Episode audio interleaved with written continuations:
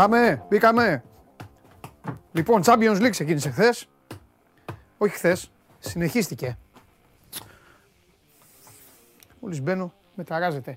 Γεια σας, είμαι ο Παντελής Διαμαντόπουλος. Σας καλωσορίζω για άλλη μια φορά στην καυτή έδρα του Σπορ 24. Σπορ 24 στην ε, ενημέρωση, πρωτοπόρο, καυτό, ζεστό. Χθες μας ε, φάγατε ε, αρκετά. Καλά, ξέρω δεν χορτάσατε.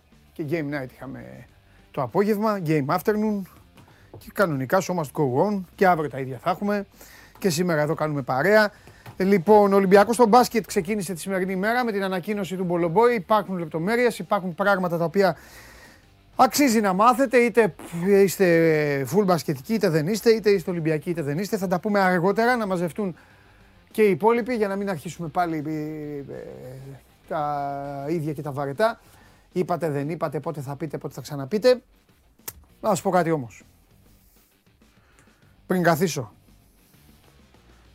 η Boca Juniors αποκλείστηκε στην έδρα της μετά από 59 χρόνια.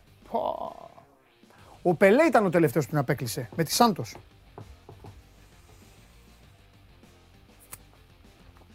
Αυτά είναι γήπεδα. Μπομπονέρα. 59 χρόνια, 60 χρόνια δηλαδή, 3 εικοσαετίες, 6 δεκαετίες, 12 πενταετίες. Και πήγε η Κορίνθιανς και, το, και πέρασε τα πέναλτι. Και το έχασε και ο φίλος μου ο Τσάρλι, ο οποίος τα άλλα δύο τα πιάσει. Που τα πηγαίνει πολύ καλά στη Βραζιλία. Τώρα πώς το πήγα από τον Πολομπόη στον Τσάρλι, ε.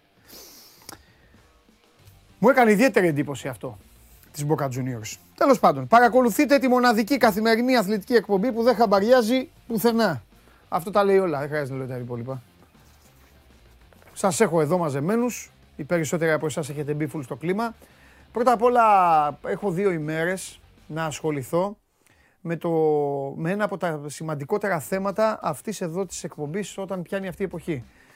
Εσείς που γράφετε πώς τα πάτε; Με συγχωρείτε οι υπόλοιποι και οι υπόλοιπες, αλλά έχω εδώ και επιστημονικούς συνεργάτες οι οποίοι τους, με βάζουν και τους εύχομαι για γούρι επειδή με το γούρι τους καλή επιτυχία, αλλά δεν μου έχουν πει, δεν μου έχουν πει τίποτα. Δεν μου έχουν πει τίποτα. Τι γίνεται; Τι πρόβλημα με τη μέση λέει ο άλλος. Τι λες ρε; Ποιος έχει πρόβλημα με τη μέση εσύ; Λοιπόν, έλα πού είναι; Πείτε μου. Πώς πάμε με τα μαθήματα; Καλημέρα σε όλο τον κόσμο. Στέλνετε εδώ φοβερά, έχετε αρχίσει να μαζεύεστε. Ε... Α, η Χαρίκλια μου απάντησε. Τα πάμε καλά, χάρη σε σένα. Μπράβο, Χαρίκλια μου. Μπράβο, μπράβο. Ο Στέφανος λέει δύσκολα. Ο Μάικλ σκίσαμε, έτσι μπράβο. Αποστόλης λέει μας, μας μένουν άλλα τρία μαθήματα. Τώρα θα την παλέψουμε. Θα, γερά, εγώ είμαι εδώ, Αποστόλη. Λοιπόν, ε, ο Στέφανος λέει τώρα δίνουμε μικροβιολογία και σε ακούμε. Πώς γίνεται αυτό; Αυτός δίνει μικροβιολογία και ακούει εμένα; και μετά πάτε εσείς και δίνετε αίμα. Και περιμένετε αποτελέσματα. Πόντους θα γράφει αυτός. Αντί για αποτελέσματα, μέσω όρο πόντων θα βάζει αυτός. 23, εσύ Βλαβιανέ μην παίρνεις ε, ατάκες. Κοίτα να είσαι δυνατός σήμερα. Καλούτσικος ήσουν χθες. Καλούτσικος.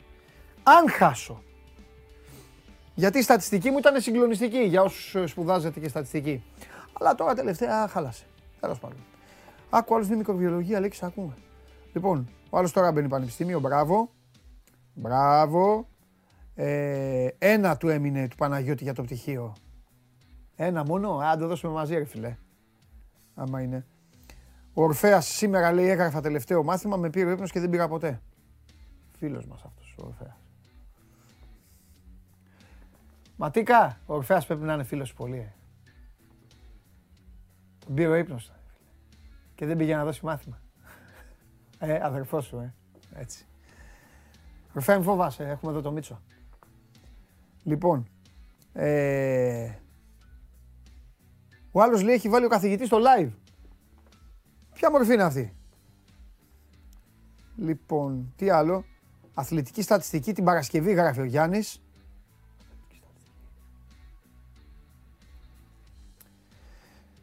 Ε, στον Περικλή έμεινε το μηχανογραφικό. Ο Κώστας διαβάζει εργατικό. Υπομονή. Εσύ πολύ να προσέξεις εκεί που λες που θα πας. Προσοχή. Σας είπα να με ενημερώσετε. Σας είπα να μου στείλετε. Πολ, πρόσεχε. Τίποτα δεν είναι όπως νομίζεις. Και, ότι, και όπως σου το φέρανε. Εγώ τα λέω από τώρα. Ορθοδοντική και πάει λέγοντας. Λοιπόν, παιδιά, ε, πάμε σιγά σιγά να ξεκινήσουμε. Ελάτε λίγο να ξεκινήσουμε. Σας ξεκινάω πάντα χαλάρους μέχρι να μαζευτούν όλοι. Ε, θα σας πω τις εξελίξεις για τον Ντόρσε και τον Βεζέγκοφ και θα, θα σας πω και την ιστορία με τον Μπολομπόη. Καθημερινά λέγαμε εδώ την οικονομική διαφορά που υπήρχε και η οποία καλύφθηκε χθες το βράδυ. Λοιπόν, πάμε όμως λίγο στα πιο έτσι, αυτά που άρεσουν και σε μένα. Κάντε μου λίγο τη χάρη. Πιούνικ Αρμενίας, Κλούζ Ρουμανίας 0-0. Η Μάλμε έπαιξε με τη Βίκινγκουρ και ήρθαν 3-2. Δεν θα κάθομαι να λέω από πού είναι η κάθε ομάδα. Πιστεύω να ξέρετε από πού είναι η Μάλμε. Άμα δεν ξέρετε από πού είναι η Μάλμε, διαβάστε δίκαιο. Με τα παιδιά τα υπόλοιπα. Λουντογκόρετς, Σουτιέσκα, Νίξιτς. Αυτή είναι η Μαυροβούνη. 2-0. Πάμε στο μεγάλο μάτι του νησιού. The New Saints. Λίνφιλντ 1-0. Λεχ Πόσναν. Καραμπάκ 1-0. Καλύτερη ήταν η Αζέρη εντωμεταξύ. Καλύτερη ήταν η Αζέρη. Πω, πω, πρέπει να πέσει κουβάς αυτό το μάτι. Λοιπόν. Μπάλκανι Ζάλγκυρης 1-1. Χωρίς Μιλάκνης. Σάμρο Κορόβερς Χιμπέρνιανς 3-0. Πάει η Μάλτα. Σκούπι Λίνκολν 3-0. Πάει και το Γιβραλτάρ. Αυτό ήταν και το Champions League. Φανταστείτε δηλαδή όλοι αυτοί ξεκινάνε και στο τέλος πάει και το παίρνει η Λίβερπουλ. Α, coach, δεν τους έχουμε κάνει. Λοιπόν, προκριματικά Europa League Conference. Ξύρα, Athletic Club Escalves. Θα θέλατε να παίζετε μπάλα στην Athletic Club, ε, Club Escalves; Athletic Club Escalves. Στην Ανδώρα. 1-1. Και Σεντ Τζόζεφς. Λάρν 0-0. Σεντ Τζόζεφ. Άγιος Ιωσήφλα. 0-0. Ωραίες ομάδες είναι αυτές. Νοέμβρη δεν θυμάται κανείς. Μα κανείς εδώ μεταξύ. Δεν κατάλαβα, δεν, δεν, δεν, δεν, δεν κατάλαβα την ηρωνία ορισμένων. Σα, σας, είπα να, σας είπα να με διορθώσετε, να μου πείτε ποιος παίρνει το Champions League ή να μίλησε στον coach ή να τοποθετηθείτε ή να ερωνευτείτε. Φασισμό έχουμε. Μηδέν σεβασμός στη γνώμη του άλλου. Τι είπα; Είπα ξεκινάνε αυτοί και στο τέλος το παίρνει η Λίβερπουλ. Έξι έχει πάρει. Αντί, μάλλον έξι, έχεις στα, έξι έχουμε στο μουσείο. Αντί για τα 11 που θα έπρεπε να έχουμε. Και συνεχίζουμε μέσω της εφαρμογής του TuneIn, ακούτε όλο ζωντανό αυτό το τηλεοπτικό podcast, θα έρχεται στα αυτιά σας. Έρχεται και με τη μορφή κανονικού ε, podcast στο Spotify με το τέλος, με το πέρας ε, της ε, live ε, παρέας μας και βέβαια η εφαρμογή Android τότε σας κάνει παρέα στα αυτοκίνητα. Στο Instagram, όχι το Παντελάρας 10, το Παντελάρας 10 είναι για ψαγμένους, μοιημένους και για όσους θέλουν να, να μάθουν άλλα πράγματα για το μέλλον τους και όλα τα υπόλοιπα. Πολύ πρόσεχε. Ε, για τους υπόλοιπους που θέλετε να ρωτάτε για τις ομάδες σας υπάρχει το Instagram τους Sport24. Πηγαίνετε στα stories εκεί που λέει ένα μήνυμα, ένα σχόλιο για τον Παντελή. Γράψτε ό,τι θέλετε και ό,τι αγαπάτε και αν αξίζει, αν δεν έχει υποθεί, αν δεν είναι πάλι το ίδιο και το ίδιο, ίσως και μας συντροφεύσει εδώ εμένα και στα παιδιά με τα οποία κάνουμε παρέα. Ε, ε, επαναλαμβάνω για άλλη μια φορά, επειδή έχω κέφια σήμερα στην ε, εισαγωγή, η εκπομπή ορίζεται ανάλογα από τις ανάγκες του παρουσιαστή της, ανάλογα με το τι επιθυμεί να μιλήσει, ανάλογα με τι του λείπει εκείνη την ημέρα, οπότε δεν χρειάζεται εσείς οι μοιημένοι, εσείς οι αποφασισμένοι, οι Ταλιμπάν, αυτοί που έχω πάντα δίπλα μου, παρακαλώ πολύ, περιποιηθείτε τους υπόλοιπους πριν τους στείλει αδιάβαστος ο Βλαβιανός και εξηγήστε τους ότι δεν υπάρχει ε, πεπατημένη, δεν υπάρχει δεδομένο, δεν υπάρχει κάποιο συμβόλαιο με το ότι θα μιλάμε κάθε μέρα για συγκεκριμένα πράγματα και για συγκεκριμένες ομάδες. Μιλάμε ανάλογα με ό,τι υπάρχει ανάγκη κρίνοντας την εγώ. Ας πω και ένα παράδειγμα. Επειδή πολλές φορές λέτε, ρε παιδιά, έκλεισε, έκανε μεταγραφή ο τάδε να μιλήσουμε. Όχι καλέ μου φίλε. Όχι. Αν δεν, ε, τέτοιο δεν θα μιλήσουμε. Πόσο πιο απλό να σου το πω. Λοιπόν, Θα σας πω τώρα για τον Πολομπόη. Πλάκα σας κάνω. Δεν θα σας πω. Έχω όρεξη να δω, να δω, να θα ξεκινήσω εντελώς μη αναμενόμενα σήμερα. Εντε, έτσι θα το κάνω σήμερα, το σύστημα. Σιγά μην πω τώρα για τον Πολομπόη, 12 και 4. Και μετά στη μία η ώρα να εμφανιστείτε και να λέτε ε, τι έγινε και τι δεν έγινε. Φυσικά η επικαιρότητα και η αόρατος αρχή της δημοσιογραφίας επιτάσσει πάνω από όλα την είδηση. Την είδηση την έχετε. Ο Μπολεμπό είναι ο δεύτερος σέντερ του Ολυμπιακού. Δηλαδή, δεύτερο, δεύτερο σέντερ πήραν οι ελληνικές ομάδες. Ο ένας πήρε τον Κουντέτη, ο άλλος τον Μπολεμπόη. Έτσι ξεκινάει. Το ελληνικό μπάσκετ έτσι ξεκινάει το χτίσιμό του. λοιπόν, πάμε. Πάμε. Πάμε, πάμε, πάμε.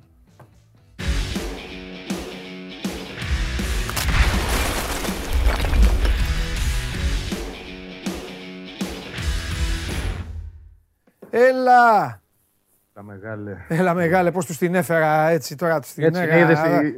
εμφανίστηκε η Αϊκάρα ξαφνικά. Α, έτσι ναι ρε φίλε, εκεί που λένε πού είναι, πού είμαι, πα, πα, πα, πα, τα τώρα έτσι στην αρχή η Αϊκάρα. Λοιπόν, για λέγε η Αϊκάρα, τι κάνει η Αϊκάρα όμως; Η Αϊκάρα εμφανίζεται. Κάνα τίποτα δεν εμφανίζει, τίποτα. Έχεις ονόματα, ξέρω, έχεις ονόματα. Αν, ανακοινώσαμε παίχτη, το Γιόνσον. Μα, μάλιστα. Νάτος. Κοίτα. Τώρα στο γήπεδο και με ήλιο ε, τώρα δεν μου φαίνεται καλή. Ίσως τη νύχτα είναι ακόμη καλύτερη εμφάνιση. Δεν ξέρω. Πολύ τέτοιο. Πολύ. Ε, πολύ... Συγγνώμη, πολύ παιδιά, με τις εμφανίσεις, αλλά ασχολούμαι φανατικά. Λοιπόν. Ο μαύρος γιακάς είναι ωραίος όμως. Ναι. Η λαιμόκοψη, ναι. Το σήμα έχει κάτσει καλά, η ελληνική σημαία. Είναι, είναι υποχρεωμένες, παιδιά, ε, παραμένει αυτό. Είναι υποχρεωμένες οι ομάδες να έχουν τη σημαία. Καλή ερώτηση. Φαντάζομαι πως είναι Υπήρχε μια... Υπήρχε, νομίζω... Έχει και ένα αστέρι από πάνω. Ναι, είναι το Euro. Αυτό το λέω. Είναι, τα 10, τα 10 είναι τέτοιο ή το έκανε τώρα η... Τα συν 10 μάλλον. Το... Δεν ξέρω. Τα, το, μπορεί να να πει, Όχι ρε φίλε. Όχι πάνω από την ελληνική σημαία. Θα ήταν στη ΣΑΕΚ το σήμα αυτό. Τι είπες τώρα κι ναι. εσύ; Δεν ξέρω. Ε, κασίες κάνω. Βαγγέλη μου, σε παρακαλώ τώρα. Μόλις τρίποντα από το κέντρο. Θα έμπαινε, το, θα έμπαινε τα πρωταθλήματα της ΑΕΚ πάνω από την ελληνική σημαία; Με ταμπλό κιόλας. Έτσι. Έτσι. Λοιπόν, για πάμε. Για, εντάξει, αυτό ήταν το σημερινό νέο. Το περιμέναμε ούτω ή άλλω. Έκανε και κάποιες δηλώσεις. Είπε ότι ήρθε γιατί είναι η μεγαλύτερη ομάδα στην οποία θα παίξει. Ναι. Μέχρι την επόμενη, αν υπάρξει επόμενη μεγαλύτερη από αυτήν. Ε, εντάξει, κλείνουμε με τη μεσαία γραμμή σιγά σιγά. Πάμε να δούμε τι γίνεται με τους στόπερ. Γιατί όντως ε, εκεί επικεντρώνεται το ενδιαφέρον. Η αλήθεια είναι ότι η Άκη έπαθε μια ήττα σημαντική θα πω όπως τα υπολόγιζε με, με το να χτίσει το δίδυμό της. Δηλαδή ο Πλάνιτς και ο Βιτάο ήταν πράγματι δύο, όχι απλώς που ήθελε ε, να πάρει τον ένα τον άλλον, ήθελε και τους δύο για να τους παντρέψει και ναι. καταλήξει δηλαδή στο συμπέρασμα ότι αυτοί θα ταιριάξουν και καλά. Ήταν το δίδυμο που ήθελε. Δεν κατάφερε να πάρει κανέναν εκ των δύο. Αυτό σημαίνει ότι εδώ και κάποιες μέρες έχει ξεκινήσει από την αρχή διαδικασία για τους στόπερ. Υπάρχει λοιπόν ο κίνδυνος τώρα ακόμα και να πετάξει την ερχόμενη Τρίτη χωρίς να έχει πάρει στόπερ. Γιατί ε, ο προπονητής δεν θέλει και να ε, αποκτηθεί παίκτης για τον οποίο δεν θα έχει την απόλυτη έγκριση και δεν θα είναι βέβαιος γι' αυτό. Ε, γίνονται μεγάλες προσπάθειες τις τελευταίες ώρες, ημέρες.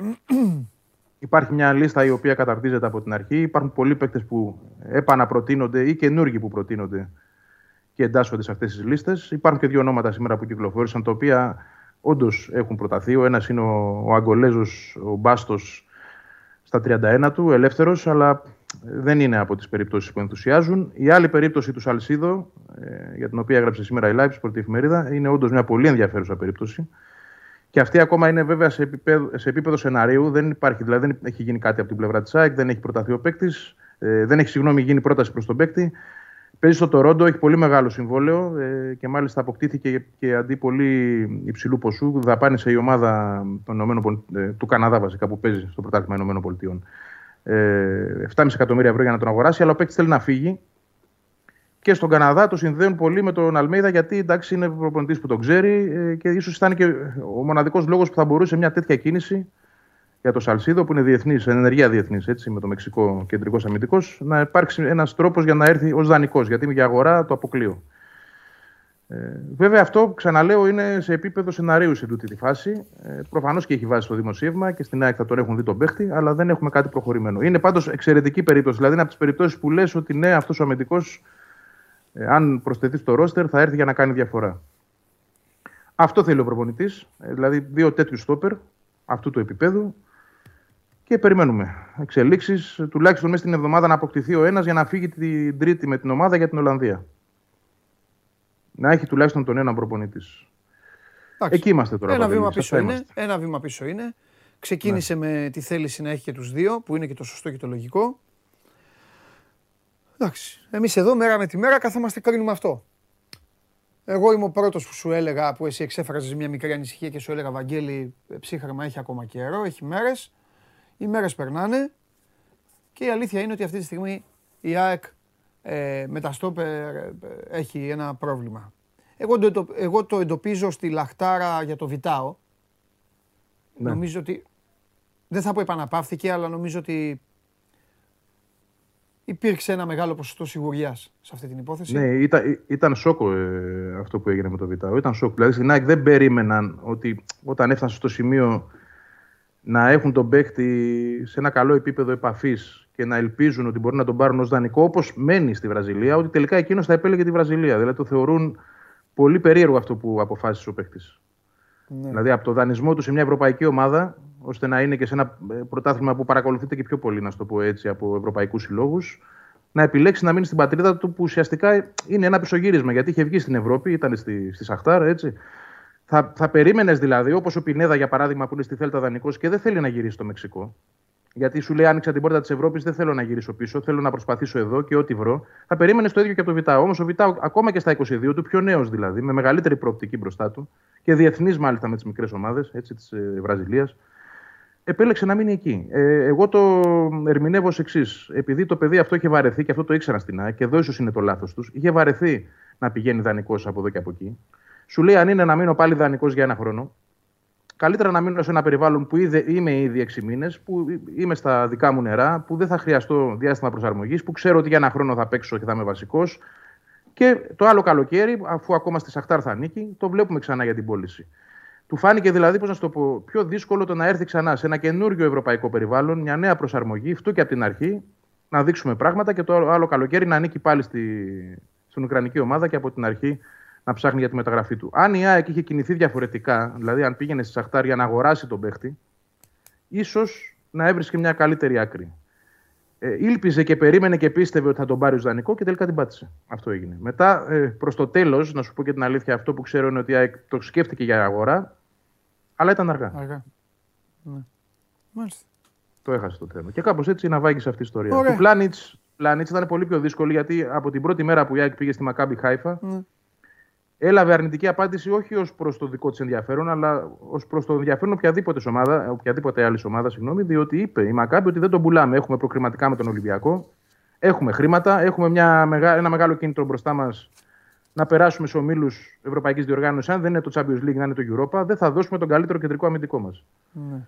Και η το ήξερε από την αρχή, παρόλα αυτά και εδώ επέμεινε, δηλαδή προσπαθώντας να, ε, να βρει μια τιμή ε, πώληση του ποδοσφαιριστή να τον αγοράσει. Δεν το κατάφερε. Η Μακάμπη ε, δεν τον παραχωρεί. σω αυτό το πράγμα να αλλάξει μετά τα παιχνίδια με τον Ολυμπιακό. Αλλά πλέον θα έχει φύγει ο Ιούλιος και η ΑΕΚ δεν έχει αυτό το περιθώριο. Δεν το έχει, Άρα να βαγεί και αυτή η ιστορία. Δεν το έχει. Και είναι η ομάδα η οποία έχει το, έχει το μεγαλύτερο χρονικό. Για να τώρα να τα λέμε όλα ε, άνευ. Ε, ε, ψυχρά, γιατί εγώ είμαι εναντίον και της γκρίνιας. Εγώ μαλώνω, εδώ μαλώνω και τον κόσμο που μας βλέπει.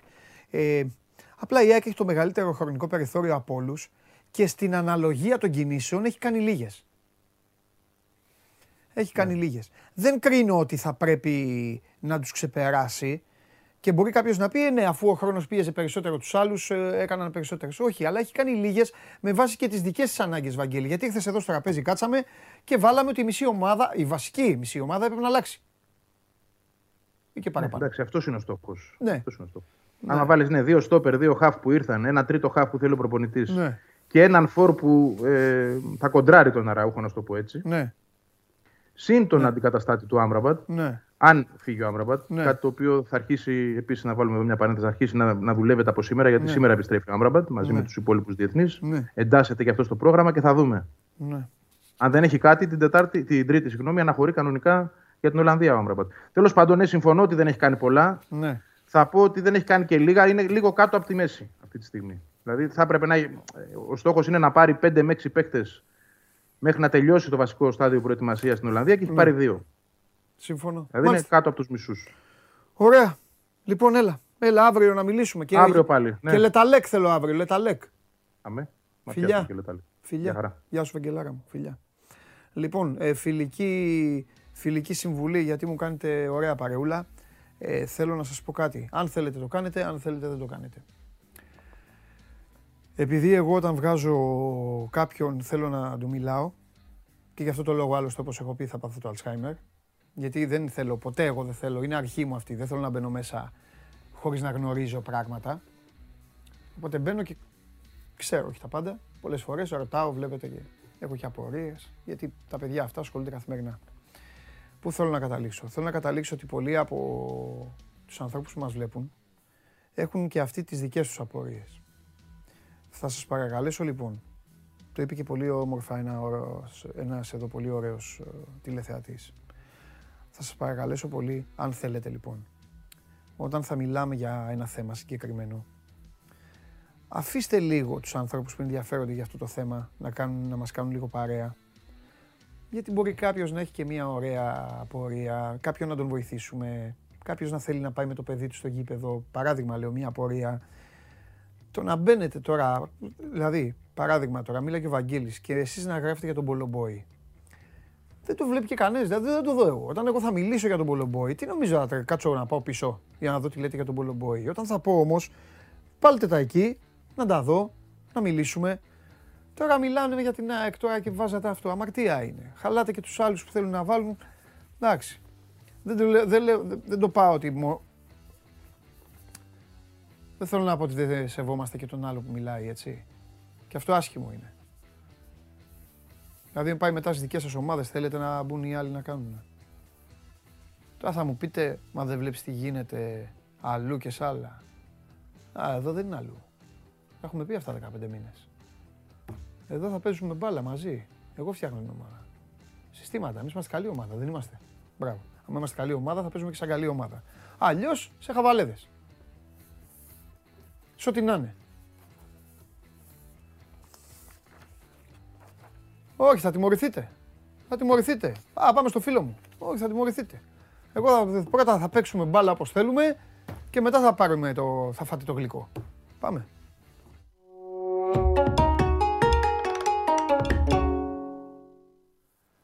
Γεια σου Παντελή, τι γίνεται; Καλός στον ήρωα του νοτιοαμερικανικού ποδοσφαίρου. Καλό στον άνθρωπο ο οποίος έχει ποσοστό μασιγιάουσκας στην ε, τα Ουγγρές. Φοβερός είσαι ρε φίλε. Φοβερός. Κρίμα να μην μπορώ να, να παίξω γιατί ξέρεις εγώ θέλω να είμαι και ξύπνιος. ναι, το καταλαβαίνω. το καταλαβαίνω αυτό. Να γίνει μια κόκκινη μια ανατροπή να προλάβουμε Τσάρλι ή να, δω- ή να, να προλάβουμε ή να μπούμε ή να βγούμε. Καταλαβες.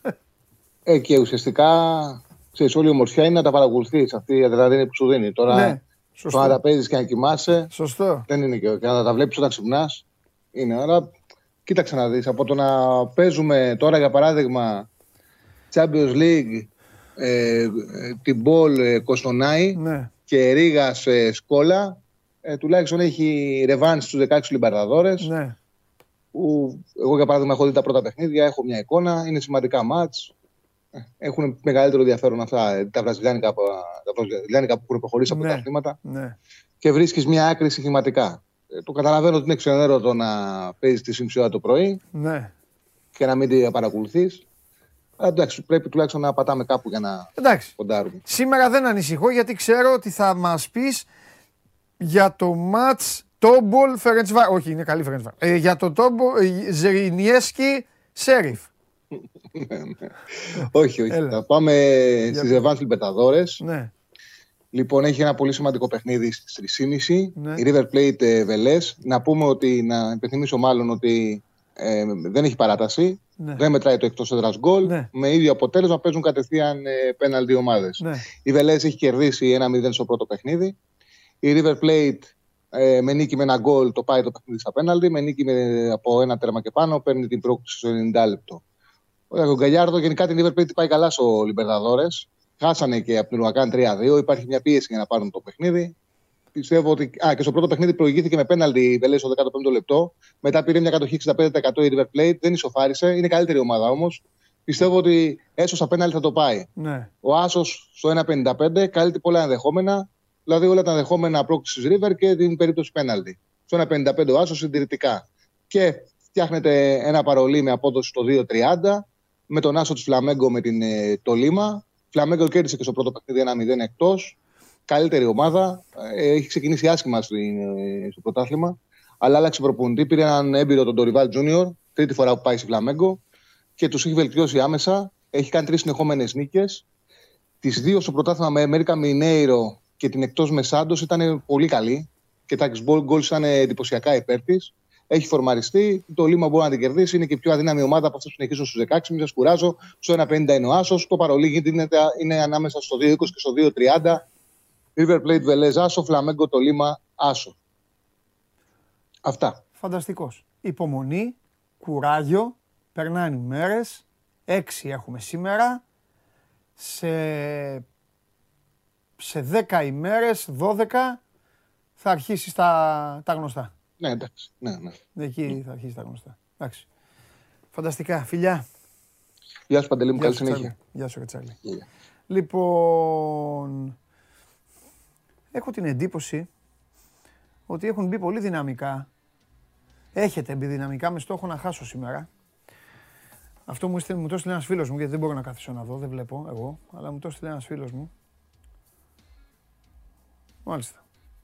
Δεν πειράζει. Το καλό το παλικάρι ξέρει πάρα πολλά μονοπάτια. Έχουμε. Ωραία. Θυμάστε λοιπόν που... Θυμάστε πριν από λίγες ημέρες που σας έβαλα εδώ να ψηφίσετε μπάσκετ ή Τζιομπάνογλου και ψηφίσατε Τζιομπάνογλου. Το θυμάστε; Σας είπα το σκορ στο 20, το έλεξα στο 30, Γιώργο, στο 20 στο 20 και κέρδισε ο Τζιομπάνογλου. Και πανηγυρίζατε. Και εσείς και ο Τζιομπάνογλου. Ωραία.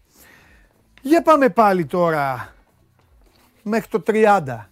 Μπάσκετ ή Τζιομπάνογλου. Για πάμε εδώ να δω λίγο. Για πάμε. Για να δούμε. Μπάσκετ.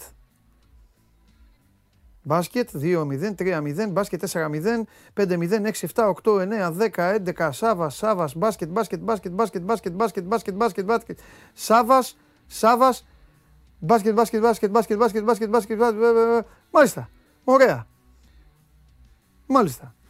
Πριν μια εβδομάδα λοιπόν είχα την ανάγκη σας και κέρδισε ο Σάβας. Το σκορ τώρα είναι 58-5 υπέρ του μπάσκετ. Σωστά. Πάμε.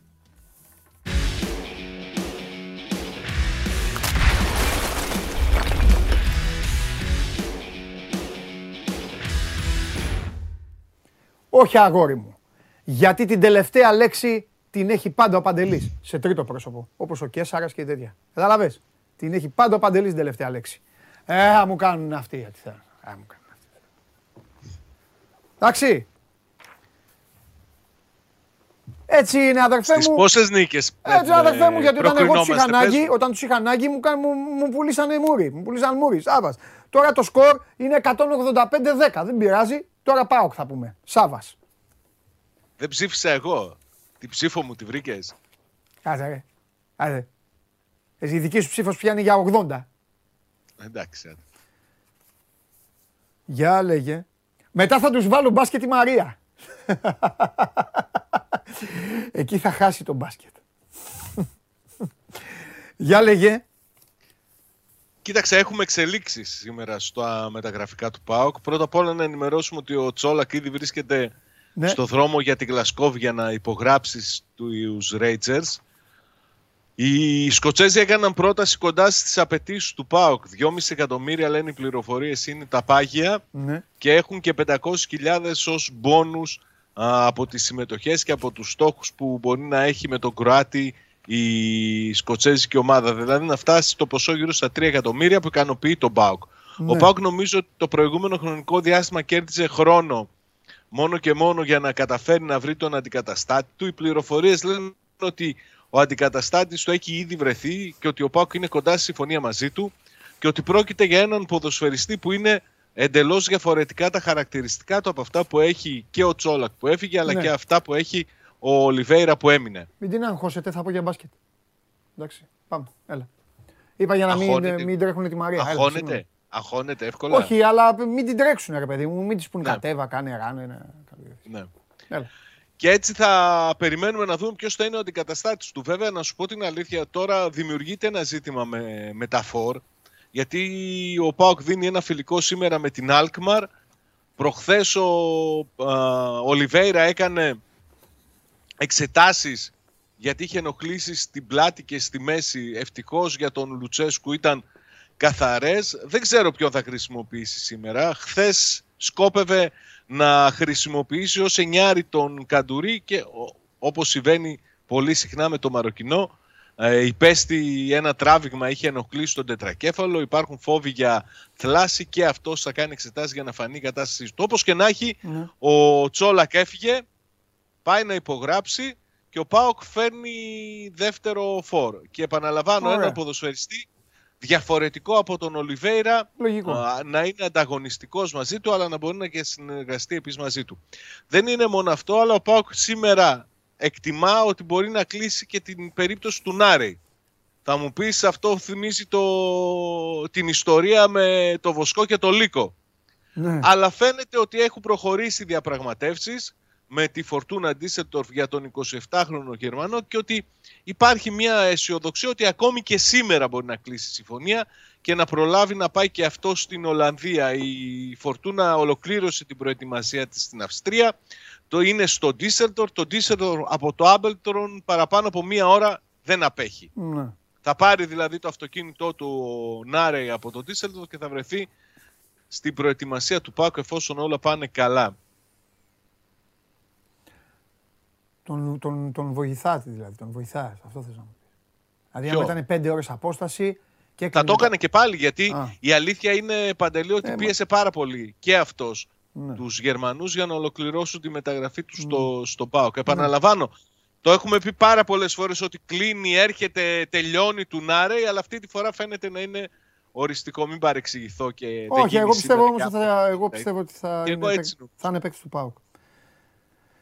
Και μετά τι λέμε; Κοίταξε, μετά θα φανεί τι θα γίνει με στα χαφ. Πώς θα κινηθούν τα πράγματα στα χαφ. Επίσης αυτός ο, καντουρί, και... αυτός ο καντουρί, τι είναι αυτό το πράγμα ρε παιδάκι; Έχω μία εντύπωση ότι έπαθε φλάση σουτάροντας.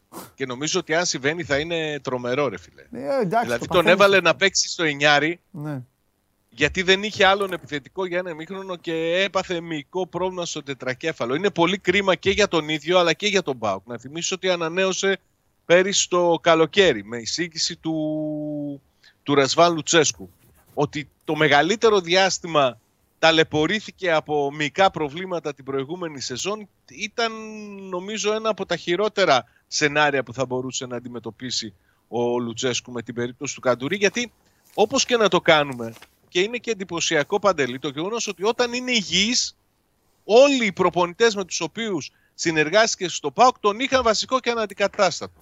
Αλλά το θέμα είναι ότι δεν. Δεν. Και δεν ξέρω τι θα κάνει ο ΠΑΟΚ με αυτή την ιστορία. Ναι. Για πες γιατί πετάχτηκα και στο χάλασα. Τι, από εδώ και πέρα τι θα κάνει; Η χειρή μεταγραφή βλέπεις; Όχι ακόμα. Ε, νομίζω ότι θα είναι καλές οι μεταγραφές που θα κάνει ο ΠΑΟΚ από εδώ και πέρα. Και στον επιθετικό και στο στόπερ που πιστεύω ότι κάποια στιγμή θα φέρει θα είναι ηχηρές μεταγραφές, δηλαδή αρκετά υψηλού κόστους. Από εκεί και πέρα οι επόμενες κινήσεις νομίζω ότι θα κριθούν από το τι θα γίνει με τους μέσους. Για μένα δεν έχει κλείσει ούτε το θέμα του Αουγκούστο, ούτε το θέμα του Κούρτιτς ακόμη οριστικά. Περιμένω να δω ποιες θα είναι οι εξελίξεις, περιμένω να δω αν ο Βραζιλιάνος ανανεώσει, αν εμφανιστούν ομάδες με καλές προτάσεις για να τον πείσουν, να τον δελεάσουν να, να αλλάξει φανέλα. Έχω ακόμη εκκρεμότητες νομίζω στην μεσαία γραμμή που θα πρέπει να ξεκαθαρίσουν αλλά νομίζω σε βάθος χρόνου τώρα. Με Νάρεϊ τον δεύτερο επιθετικό σε πρώτο βαθμό θα κλείσουν τα πράγματα τουλάχιστον μέχρι τα παιχνίδια με τη Λεύσκη που δεν είναι πλέον μακριά. Είναι 15 μέρες, δύο εβδομάδες ε, ε, σε δύο εβδομάδες θα δώσει ευρωπαϊκά παιχνίδια πάνω. Ναι. Δεκάρι ψάχνει. Όχι ακόμα. Όχι ακόμα. Είναι σε κρεμότητα και ο Μπίσεσβαρ. Δεν έχει οριστικοποιηθεί η συμφωνία. Νομίζω ότι θα οριστικοποιηθεί και ότι κερδίζει χρόνο και ο Σουριναμέζος λίγο να ξεκουράσει τα κοκαλάκια του. Ε, μισό λεπτό. Ε, μισό λεπτό, μισό λεπτό. Ψάχνω για σένα δηλαδή, όχι τίποτα άλλο. Ναι. Δεν είναι κανείς και τον στενοχωρήσουμε. Αχ, ΑΕΚ, μπάσκετ και τέτοια πράγματα. Ε, ο Βασίλης ρωτάει αν έχει κοιτάξει, αν τώρα, ποιος ξέρει ο Βασίλης που τα έχει δει όλα αυτά τώρα και αυτός. Ναι. Και τον Πόνσε, αλλά ο Πόνσε είπαμε χθες για την ΑΕΚ ότι ανανέωσε με την Έλτσε. Δεν βλέπετε την εκπομπή. Ο καθένας ό,τι ομάδα είστε, φορτώνετε ένα παίκτη χωρίς να βλέπετε. Γι' αυτό σας λέω. Κοιτάξτε τι λένε οι άλλοι, εσείς τι είπατε το χαβά σας. Τον Γκονζάλο Ράμος λέει της Μπενφίκα και τον Μποτχάιμ που έμεινε ελεύθερος. Κοίταξε, για τον τελευταίο ακούγεται πολύ καιρό ότι θα μπορούσε να ενδιαφερθεί ο Πάοκ. Ναι. Δεν ξέρω όμως αν τα χρήματα που το κασέ του ποδοσφαιριστή είναι ε, κάτι στο οποίο μπορεί να τα αποκριθεί ο, ο δικέφαλος. Πιστεύω ότι θα είναι έτσι ένας ποδοσφαιριστής που είτε έχει μείνει ελεύθερος είτε μπορεί να αποκτηθεί με δανεισμό από τον ε, ΠΑΟΚ με ρήτρα εξαγοράς των δικαιωμάτων του το επόμενο καλοκαίρι. Ναι. Κοίταξε να δεις τώρα για να σε αφήσω καλέ μου φίλε και να μιλήσω εδώ με τους φίλους μου λίγο για το μπάσκετ που τους το χρωστάω λίγο να κουτσομπολέψουμε για τον Μπολομπόη και τους υπόλοιπους. Ε, εδώ ε, πλέον ε, τα πράγματα είναι πάρα πολύ απλά και γι' αυτό σε ρωτάω τι παίκτες, τι θέση θα πάρει, αν θα πάρει 10, αν θα πάρει άλλο 9, 6, ξέρω εγώ, 3, 22, 157. Το θέμα είναι απλό, ότι σύμφωνα με, με τις ενδείξεις, γιατί μόνο ενδείξεις έχουμε και δεν έχουμε αποδείξεις για κανέναν, σύμφωνα λοιπόν με τις ενδείξεις, ο Πάοκ έχει έναν τεχνικό διευθυντή, ο οποίος έχει ε, μια συγκεκριμένη φιλοσοφία και ένα πλάνο.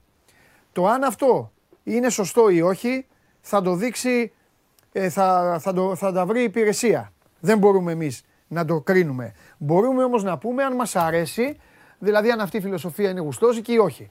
Προσωπικά εμένα η φιλοσοφία του Μπότο μου κάνει. Τώρα, εδώ έρχεται ένα πολύ μεγάλο, ένας μεγάλος αστερίσκος.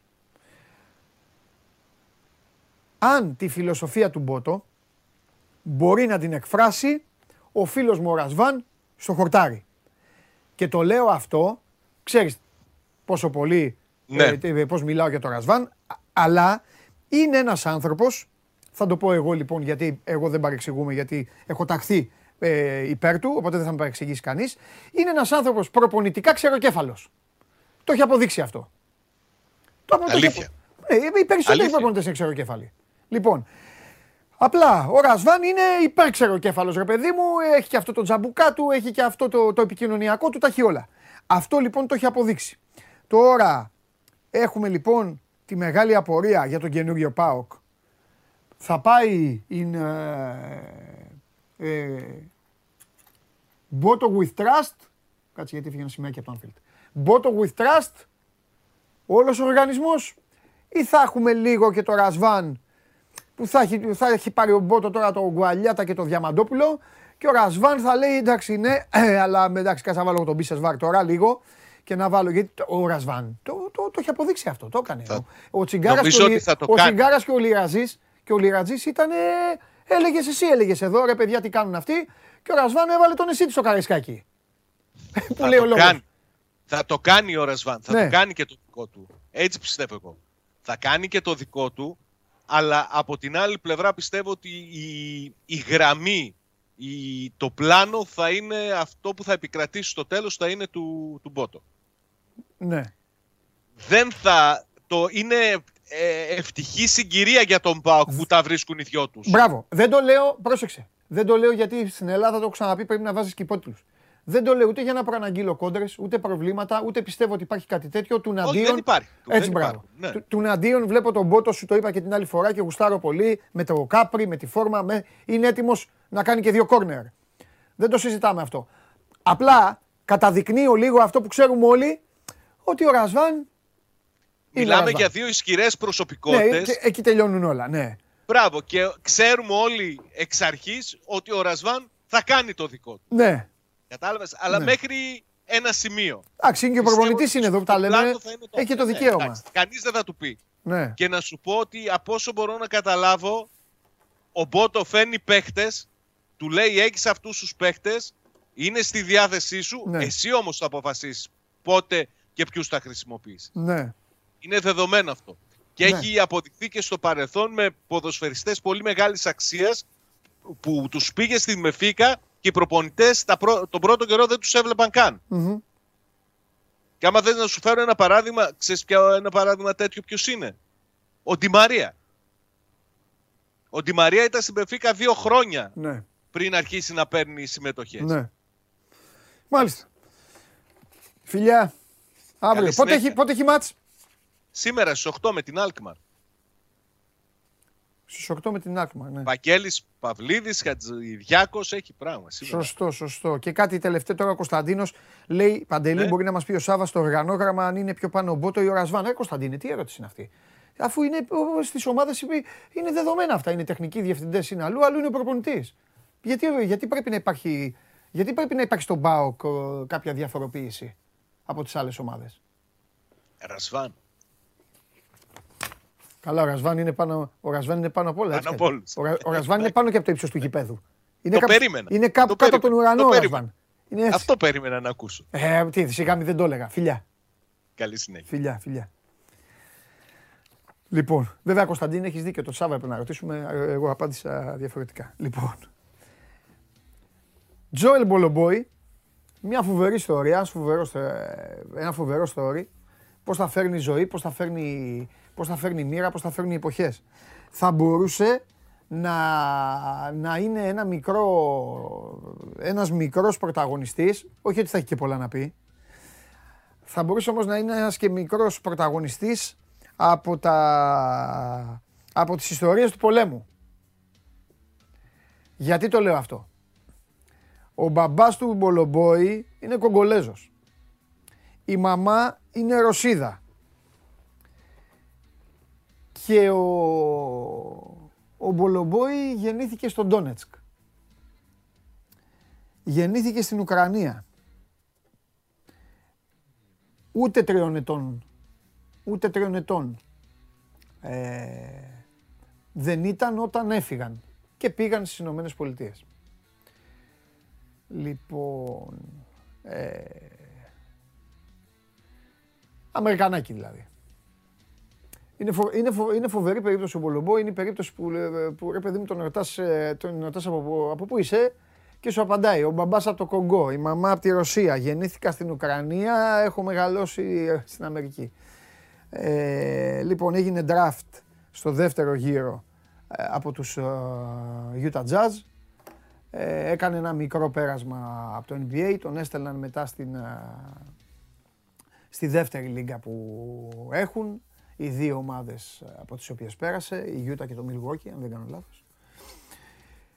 Και κατέληξε τελικά στην ε, Ρωσία. Μάλιστα, για να γυρίσω λίγο πίσω και την ιστορία, εν ώψη του παγκοσμίου ε, του 14 που έγινε στην Ισπανία, η Εθνική Ουκρανίας τον είχε καλέσει. Είχε πάει στην Εθνική Ουκρανίας. Χτύπησε στην προπόνηση και δεν έπαιξε με την Εθνική Ουκρανίας. Τον καλούν ε, στην προεπιλογή για το Ευρωμπάσκετ του 17 κόβεται και από εκεί. Και δεν παίζει ούτε εκεί στην Εθνική Ουκρανίας. Και ένα χρόνο μετά γίνεται Ρώσος υπήκος, παίρνει τη ρωσική ηθαγένεια και τον αρπάζουν οι Ρώσοι και τον βάζουν κανονικά και παίζει στην ε, εθνική τους. Φοβερή, φοβερή ιστορία, ε, με τη σκιά του, του μάλλον της ιστορία που είναι της μοδός, δυστυχώς. Ε, λοιπόν, παίζει στην Μόσχα, παίζει στην Τσέσκα. Ε, είναι ελεύθερος από την Τσέσκα. Υπάρχουν κάποιες εκκρεμότητες που ίσως διαβάσετε, αλλά είναι καθαρά δικαστικού επίπεδου. Είχε γίνει ένας μεγάλος τσαμπουκάς ε, πριν από κάποιες εβδομάδες. Η Τσέσκα είπε στους παίκτες λόγω της κατάστασης του πολέμου ε, ότι μπορούν να φύγουν. Ο Μπολομπόη έφυγε φυσικά, πήγε στις Ηνωμένες Πολιτείες, πήρε τη γυναίκα του, πήρε το παιδάκι του, πήγε στις Ηνωμένες Πολιτείες. Μετά από λίγο καιρό η Τσέσκα άρχισε να στέλνει mail. Και να λέει, του στείλε λοιπόν ένα mail το οποίο αυτός, γι' αυτό είναι και τα δικαστήρια, ε, το οποίο αυτός το γνωστοποίησε. Υπάρχει και σχετικό νομίζω κείμενο, ανέβηκε πριν λίγο πριν μπω και στο 24. Τέλος πάντων, είναι γνωστή ιστορία. Ε, αυτός το γνωστοποίησε το, ε, mail, ε, το υπέγραφε μια αντιπρόεδρος της ε, ρωσικής ομάδας. Τους λέει άντε φύγετε από εδώ, get out of here. Και έγραψε λίγο, το έκανε story και έγραψε λίγο ότι εσείς είπατε να μην, ότι μπορούμε να φύγουμε και τώρα μου στέλνετε να πληρώσω πρόστιμο, ότι αν δεν εμφανιστώ θα πληρώσω πρόστιμο και ούτω καθεξής. Εκεί έγινε λοιπόν ένα, έγινε μια κοντρίτσα η οποία συνεχίζεται. Του έκανε μήνυση βέβαια για δυσφήμιση, για, ε, προσωπικού, για προσωπικά έγγραφα τα οποία αντάλλαξαν, αυτός τα δημοσιοποίησε. Ε, Έκαναν λοιπόν και οι άνθρωποι, του έκαναν καταγγελία και οι άνθρωποι της ε, Τσέσκα. Υπήρξε αυτό το χοντρό σκηνικό. Εν πάση περιπτώσει, ο Μπολομπόη μπήκε στο μάτι του Ολυμπιακού για να σταματήσει και αυτό το πανηγύρι που γίνεται αυτή τη στιγμή για τη θέση και ως τι πιανού τι, ως δεύτερος σέντερ, πίσω από το Φαλ. OK. Okay. Τέλος, για να μην συνεχίσετε και να γράφετε τα δικά σας. Εξάλλου, λίγες μέρες πριν, καμιά δεκαριά μέρες πριν, είχαν γράψει τα παιδιά πάνω στο 24, ο Καβαλιεράτος, και τα παιδιά είχαν γράψει τα ονόματα. Μπολομπόι, Τόμπι και, και τον Κώστα. Ο Κώστας παραμένει. Σε λίγο για τον Κώστα. Ε, ο Μπολομπόη λοιπόν, σας είχα πει εγώ εδώ πριν από λίγες ημέρες ότι υπήρχε διαφορά στο οικονομικό. Ο Μπολομπόη είναι άνετος, να ξέρετε.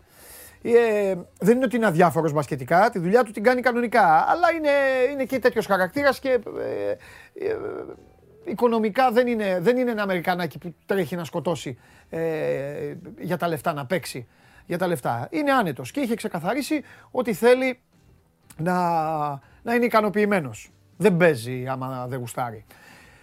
Η διαφορά για να μιλήσουμε και ποσά, γιατί είστε και λίγο ευρωλάγνοι και δολαριολάγνοι, ε, η διαφορά ήταν στο μισό εκατομμύριο. Ήταν μεγάλη διαφορά.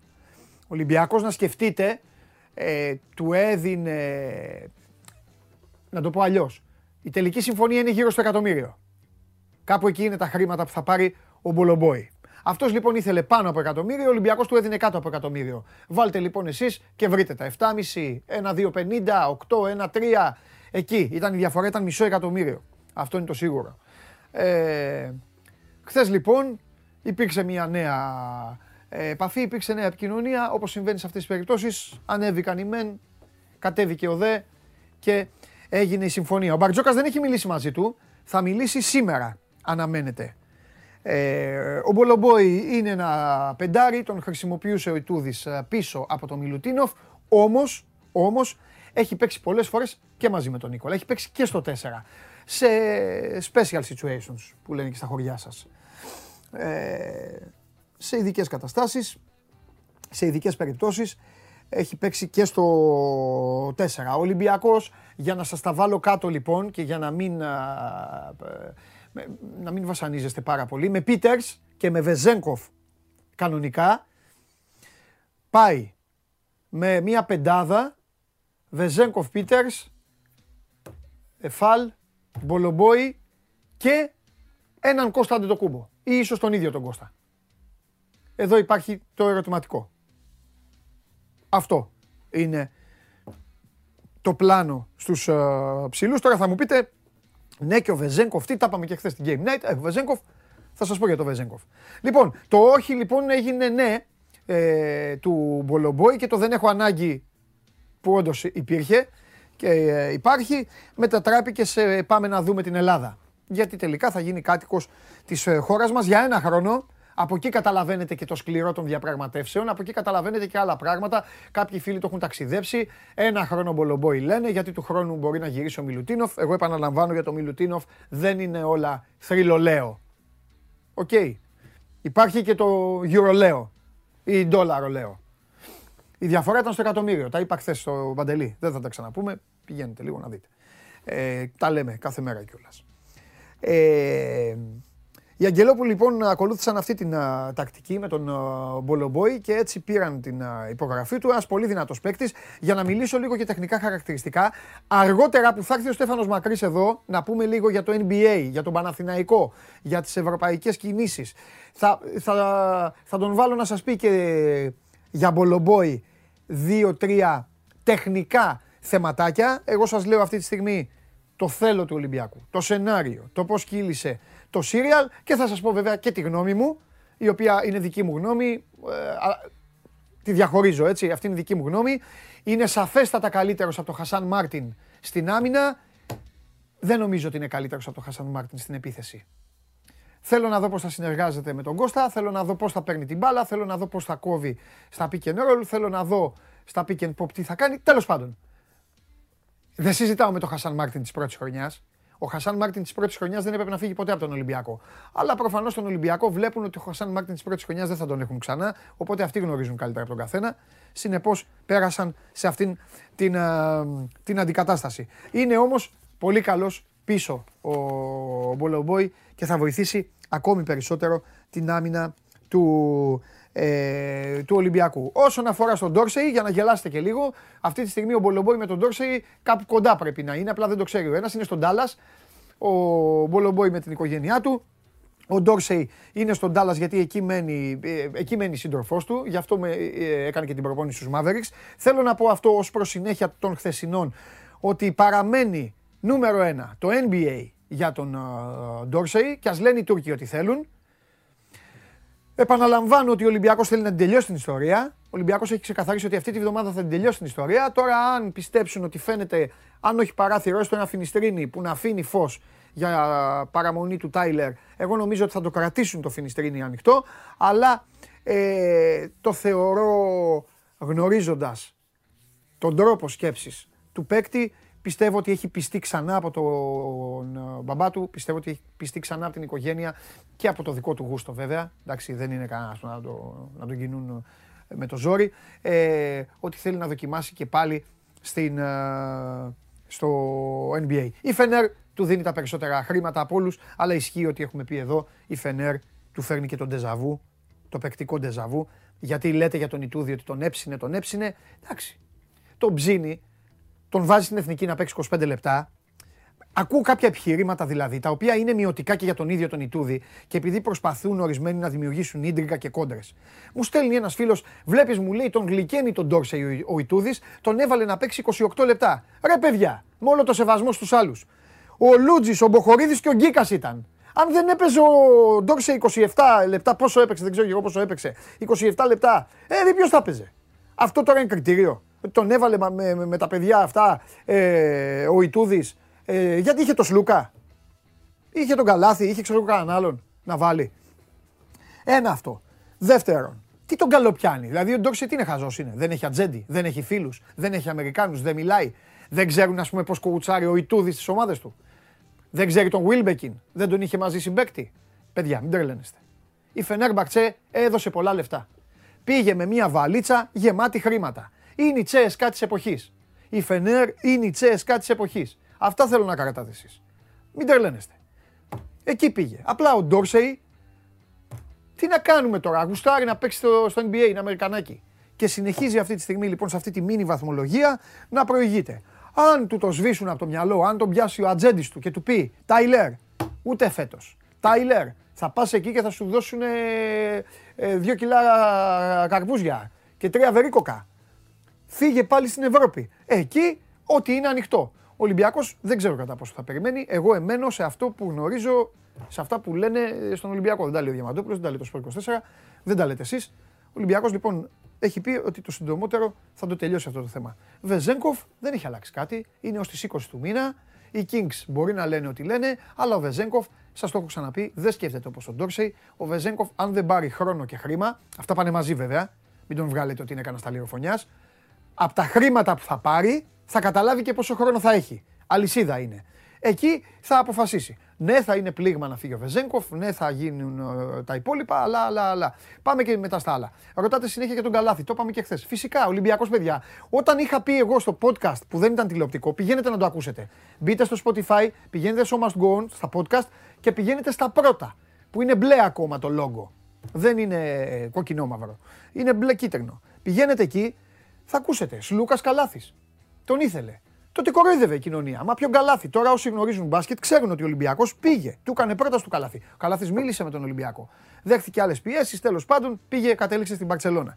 Τώρα είναι ελεύθερος. Φυσικά και τον ενδιαφέρει τον Ολυμπιακό ο καλάθι. Στο τέλος ο Ολυμπιακός δεν θα έχει Έλληνε. Δεν θα έχει ναι, Έλληνες, ε, ε, ε, ελληνικά χαρτιά να παίξει.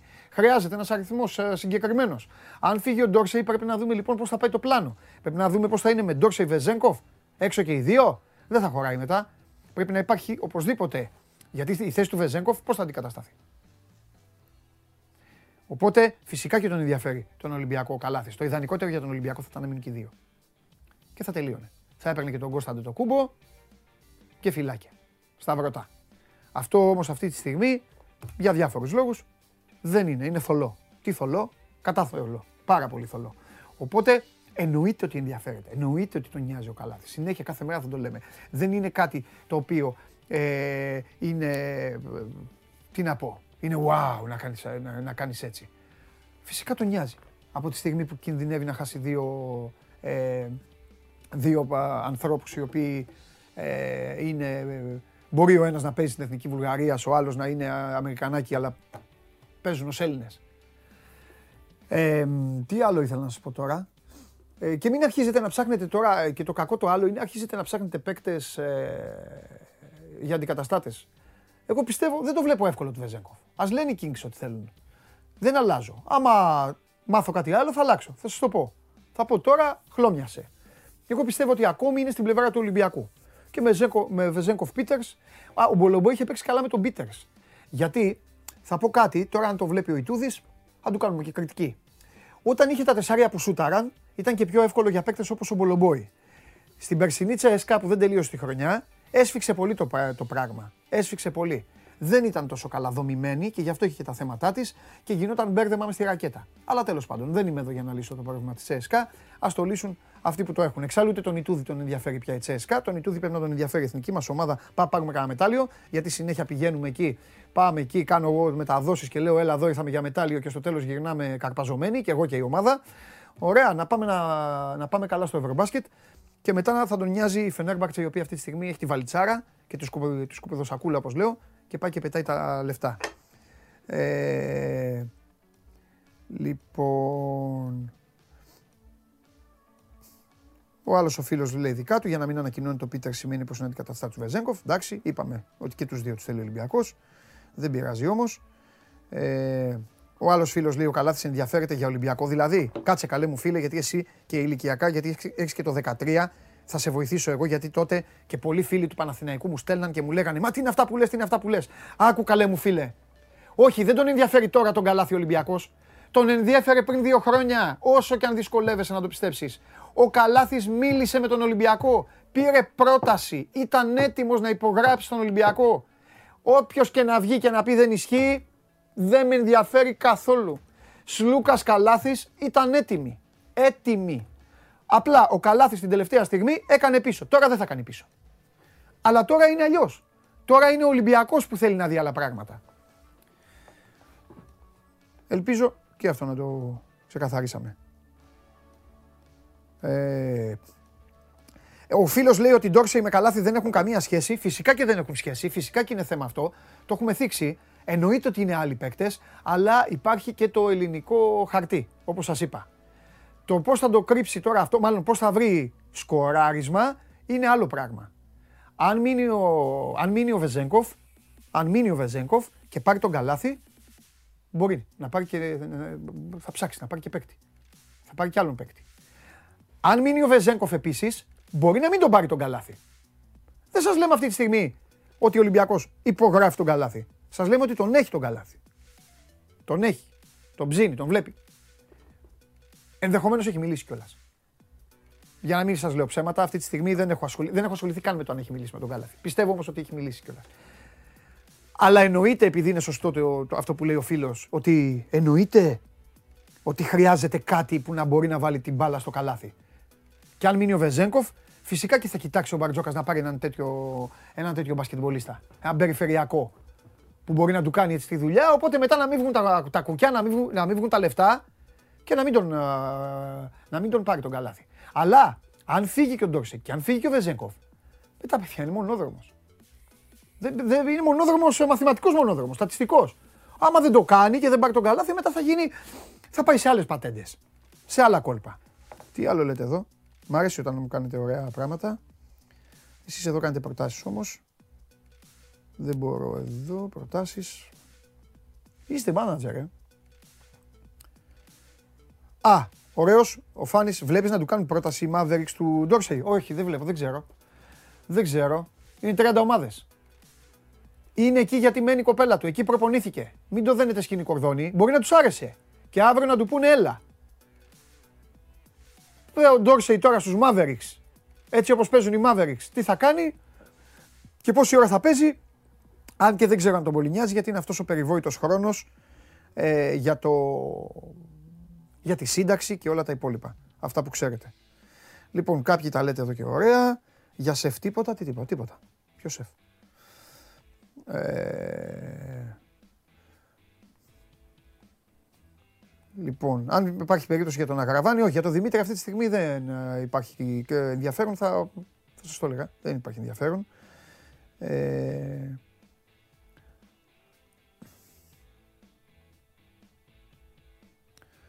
Ωραίοι, ωραίοι, ωραίοι. Πάλι για τη Φενέρ εδώ. Ο Γιώργος με ρωτάει αν θα μείνει ο Λαρετζάκης.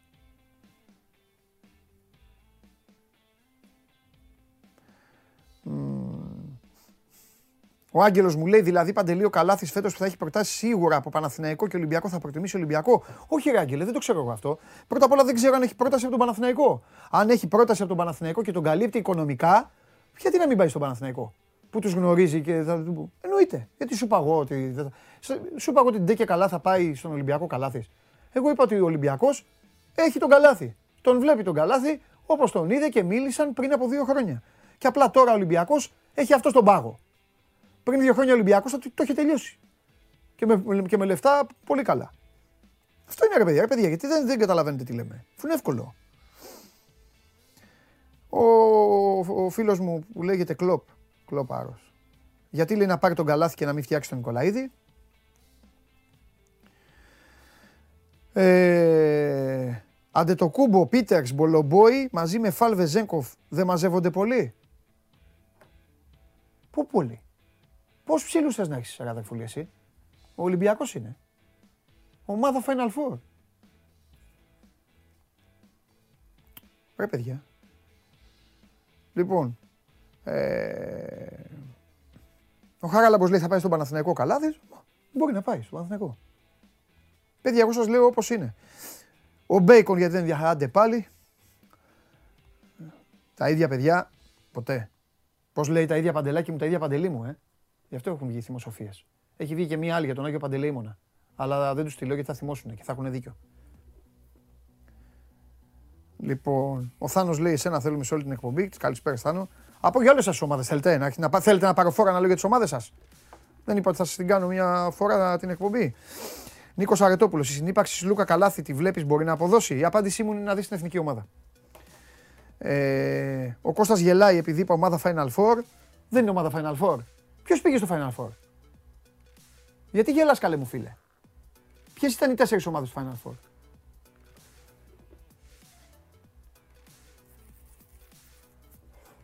Τόμας, τώρα έχετε ξεκινήσει, κάνετε τις προτάσεις σας. Ωραία, τις δέχομαι τις προτάσεις σας. Πάρα πολύ ωραία. Ε, Γιώργο, κόβουμε όχι εδώ τους διαλόγους και αυτά. Ξέρεις εσύ. Πάμε, συνεχίζουμε. Τι, ε, πού έχω, κενό, έχω, έχω τέτοιο, όχι, Μαρία, φέρτε Μαρία μέσα. Λοιπόν, αν ξέχασα κάτι, εδώ είμαι. Και αύριο εδώ θα είμαι, νομίζετε. Μέχρι το τέλος του μήνα που δεν θα είμαι, έφυγες. Ήρθα. Πω, ασπρόμαυρη. Ναι. Φοβερή. Έτοιμη να ανακοινωθείς από τον Ιβάν Σαββίδη. Περίμενα, περίμενα έξω 20 λεπτά, ρε Παντελή. Στόπεδο. Ναι. Στόπεδο. Ναι. Σκηνοθέτη, ε, να ακουστείς. Γιατί ευτυχώς έχω μάρτυρες. Είπα να μην την ταλαιπωρήσετε γιατί έχω να πω. Και με ταλαιπώρησες. Εντάξει. Και με ταλαιπώρησε. Αυτό να το, να το λύσεις απ' έξω. Ε, να το λύσεις απ' έξω. Έχεις δίκιο, έχεις δίκιο. Δεν είναι δικό σου. Όχι, βέβαια. Λοιπόν, μη μου γίνεσαι τώρα. Όχι, δεν θέλω. Ε, τι άλλα; Ήσυχα. Ναι, έχω να πάω στο εξωτερικό για Παναθηναϊκό. Έχω να πάω Ολυμπιακό ποδόσφαιρο. Πάνω απ' όλα το μαράκι. Και μετά ξανά μπάσκετ. Και πάλι για το Μπολομπό, για Παναθηναϊκό και για τα υπόλοιπα. Ε, Και θα σας πω και κάτι μετά τη Μαρία. Ωραία. Πώς είμαστε; Πολύ καλά, εσύ; Κι εγώ πολύ καλά είμαι. Μπράβο Μαρία μου. Έτσι Πάρα θέλω. πολύ καλά. Εντάξει, θα περιμένω τώρα. Ε, να. Πώς το λένε τώρα. Να, να φέρεις το, το φίλο σου. Όχι, δεν τον έχω φέρει σήμερα. Είδες, θα, θα, θα κάνω την έκπληξη και δεν θα τον Αλήθεια. δείξω σήμερα. Αν και Αλήθεια. είχα να φέρω κάτι, αλλά λέω δεν πειράζει. Άστο. Ε, πώς σου φαίνεται; Θανάσης Λιαπάκης. Πρώτη φορά θα διαβάσω κάτι για σένα. Ναι. 9,5 παίρνει η Μαρία μας και 10 ο Θεός που τη δημιούργησε. Ω, ευχαριστώ πάρα πολύ. ευχαριστώ. Φοβερό. Φοβερό, εντάξει. Θανάσης Λιαπάκης. Από τη Βόρεια Εύβοια. Δεν τον γνωρίζω τον Ξάδερφος. κύριο. η μαμά το γένος Λιαπάκη. ε, Όχι, δεν γνωρίζω κανέναν λιαπάκι. Δεν Στο γνωρίζεις επίθετο. κανένα λιαπάκι. Γιατί δεν θα μπορούσε κάποιος εκτός ε, συγγένειας να κάνει τέτοιο κοπλιμέντο σε Βέβαια. σένα παρουσιασμού. Έτσι, ε. Δεν ξέρω, δεν ξέρω. Τι σχέση έχεις ε, με τους τηλεθεατές και πόσο... Ναι, ε. Ναι. Πέρασε έτσι, τρίμπλα, τρίμπλαρε έτσι και έκανε τέτοιο, ε. Ευχαριστώ πολύ το παιδί πάντως. Δεν μας έχει κάνει εμάς κανένα τέτοιο κοπλιμέντο. Ε, Παντελή, κάτι. Αυτό να μου πεις. Εμένα κάνει. Δεν η Μαρία, για λέγε. Ναι, Λοιπόν, Μαρία. θέλω να μου πεις πώς σου φαίνεται η μεταγραφή του Έριξεν στην United; Την περίμενες, δεν σ' αρέσει, ε. Λίγο Ω, φοβάμαι. Φοβάμαι. φοβάσαι. Σου έχει... Φοβάμαι από, το, από, όταν, ε, από όταν γύρισε Το να, θυμάμαι, το από όταν θυμάμαι. γύρισε να παίξει Ναι, στην Μπρέτφορντ ναι. φοβάμαι. Το παιδί είναι καλά, έπαιξε στην εθνική ομάδα της Δανίας, είναι καλός παίκτης. Η Καλά τα United, πήγε και στην η Bradford, πολύ καλά. United είναι μια ομάδα η οποία έχει θέματα, φαίνεται, η Έχει μεταγραφή, θέματα. φαίνεται, την κοροϊδεύουν οι Άγγλοι. Εντάξει, τους κοροϊδεύουν, ναι. Το- Εντάξει, Το αυτό Ρονάλντο δεν τον βλέπω να μένει. δεν θα μείνει. Όχι, δεν θα μείνει. Ναι. Ωραία, λοιπόν. Ε, Για όσους δεν το γνωρίζουν, ε, δημοσιεύματα στην Αγγλία αναφέρουν ότι έχει έρθει σε προφορική συμφωνία με τη United Ναι. ο Έριξεν. Ναι. Αλλά θέλω να δεις ε, μία άσχημη ε, κίνηση, βάρβαρη θα την έλεγα κιόλας, Μάλιστα. ενός οπαδού της Τότεναμ, ο οποίος πήρε και έκαψε τη φανέλα του Έριξεν, επειδή ακριβώς ε, ο Δανός ε, συμφώνησε με την United. Είναι ένα περιστατικό που το έχουμε δει και σε άλλες περιπτώσεις, δυστυχώς. Δεν ξέρω, πολύ βάρβαρο, πολύ άσχημο εμένα μου φαίνεται. Δηλαδή, σαν χειρονομία απλά το να πάρεις μια φανέλα και να... δεν ξέρω. Και πού να δεις τι είχαν κάνει τη φανέλα του Λεμπρόν στο Cleveland όταν έφυγε για το Μαϊάμι. Εντάξει, μου τα κάνουν αυτά. Τώρα αυτό το έκανε για να το κάνει story, ρε Μαρία. Μωρέ, και εσύ ξέ- το πήρες και το φέρει εδώ. Δεν έχει σημασία, επειδή... Τρία θα πάρεις σήμερα. Ε, τόσο Τρία. αυστηρός. Εσύ τρία και ένα ο Λιαπάκη από την Κρήτη. Εννιάμιση, Α, εννιάμιση. εννιάμιση, εννιάμιση. Σου βάλα εννιάμιση την προηγούμενη φορά. 9,5 το είπε ο κύριος, πώς τον είπαμε; Λια- Λιαπάκης. Ναι, ο κύριος Λιαπάκης. Ο κύριος Λιαπάκης. Ο κύριος 9,5. Λιαπάκης, εντάξει. Ο κύριος Λιαπάκης. Λοιπόν, θα τον ανεβάσω το Ο κύριος βαθμό Λιαπάκης μου. να πάει να κάνει. Θα κα- τον ανεβάσω πάει το να κάνει μια βαθμό δουλειά. μου. Λοιπόν, ε, θα τον... Ε, ανε- θες να τα εκεί, που, ακούσεις. εκεί που σε Πάει να κάνεις συμφέρει. καμιά δουλειά. Όταν είναι μαζί σου τηλεθεατές, Δεν έχω τηλεθεατές μαζί μου. Είμαι αντίπαλος τους. μάλιστα. Τέλος. Τώρα όμως θα ανέβει ο βαθμός. Και ξέρετε τι θα ανέβει, γιατί σου Μάλιστα. φέρνω μια τρομερή ιστορία. Ελπίζω να μην την έχει ακούσει. Με τον οπαδό της ε, Βασιλείας. Τι έκανε η Βαλεύς. Δεν το έχεις ακούσει, έτσι; Όχι. Που χάθηκε στο Μεάτσα και επέστρεψε στο σπίτι του 11 χρόνια μετά. Αυτό κάπου το είδα σε εμάς. Εδώ κάπου το Ναι, βάλαμε εμείς. ναι. Αυτό το τι παπατζά είναι. Λοιπόν, Τι χάθηκε στο Μέατσα. Θα σου πω. Παναγία μου, Θεούλη μου, εύχομαι να χαθώ στο Μιλάνο. Γίνεται να χαθώ. Και αν γυρίσω εγώ μετά από 11 χρόνια, να με, τε- να με φτύσετε. Παπάτζα ή μη, εγώ δεν ξέρω. Εγώ θα σου πω τι Θέλω δήλωσε κι εγώ ο να χαθώ στο συγκεκριμένος. Μέατσα. Κι εγώ θα ήθελα. Στο Ε, Μιλάνο. τότε τι; μαγικά, μαγικά. Ε, τότε Εντάξει, τι είναι αυτό που λες; Θα σου πω Και μου εγώ τον τι... έφερες εδώ. Εγώ θα σου πω τι δήλωσε ο άνθρωπος το 2015 στη συνέντευξη που έδωσε. Αυτός δεξιά είναι. Ναι. Έλα, εντάξει. Λοιπόν. Σκοϊδεύει. ρε. Λοιπόν, ο κύριος είπε ότι είχε πάει να. είχε, είχε ταξιδέψει στο Μιλάνο, είχε πάει στο Μεάτσα για να δει ε, το παιχνίδι με την ντερ ε, για το Champions League, ήταν το 2004. Ναι. Και αποφασίζει στο ημίχρονο να πάει στην ε, τουαλέτα. Αφού πηγαίνει λοιπόν στην τουαλέτα, στο γυρισμό είπε, ισχυρίστηκε ο ίδιος, ότι έχασε το δρόμο προς τη, για να κατευθυνθεί προς τις κερκίδες των φιλοξενούμενων. Οπότε ξέμεινε στο Μιλάνο. Ήταν μέσα στο γήπεδο Ναι, και και αντί να έχασε- πάει στους φιλοξενούμενους πήγε στους γηπεδούχους. Όχι, δεν ε, αναφέρει ότι πάει στην τουαλέτα, αλλά στο Μέσα στο γυρισμό, γήπεδο. βέβαια, μέσα στο γήπεδο. Στο γυρισμό χάνει τον δρόμο, λέει. Έτσι ακριβώς είπε. Ρε Μαρία, τώρα Έχασα- αλήθεια. Εσύ, Ναι. δηλαδή. Άκουσε με, περίμενα, σου- εγώ σου λέω τι, τι ανέφερε ο κύριος. Και θα συνεχίσω. Δεν τον έχουν κλείσει μέσα, μωρέ. Όχι. Λοιπόν, τον ρωτάνε γιατί δεν τηλεφώνησες με κάποιον συγγενή σου, γιατί δεν υπήρξε κάποια επικοινωνία με κάποιον άνθρωπο από την Ελβετία, γιατί είναι Ελβετός. Και λέει λοιπόν ότι εγώ είχα 20 ευρώ στην τσέπη μου. Ωραία. Και τηλέφωνο δεν είχα πάνω μου. Εντάξει. Γι' αυτό δεν μπόρεσε να. Πήγε όμως με την ομάδα. Με την ομάδα πήγε. Είχε 20 ευρώ στην τσέπη, αλλά με την ομάδα πήγε. Λέει λοιπόν ότι έχω 20 ευρώ στην τσέπη, κινητό τηλέφωνο δεν είχα για να επικοινωνήσω. Και στην επόμενη εύλογη απορία, γιατί δεν σε αναζήτησε κανένας από τους δικούς σου, είναι ότι δύο χρόνια πριν το ταξίδι στο Μιλάνο, ο εν λόγω κύριο βρισκόταν σε κλινική αποτοξίνωση, σε, ε, σε κλινική για αλκοολικούς. Με δύο λόγια, ναι. τον είδαν εκεί καραμπινιέρι. Μέτρα, μέτραγε, έκανε έρπινγκ και μέτραγε ναι. τα πλακάκια. Ναι. τον βούτυξαν, τον πέταξαν σε ένα ίδρυμα για να τον κάνουν καλά. Αυτό έγινε. Δεν ξέρω, εγώ σου λέω τι είπες. Και πώς τον αμόλυσαν μετά; Ε... Έπινε βυσινάδα. Μπορεί.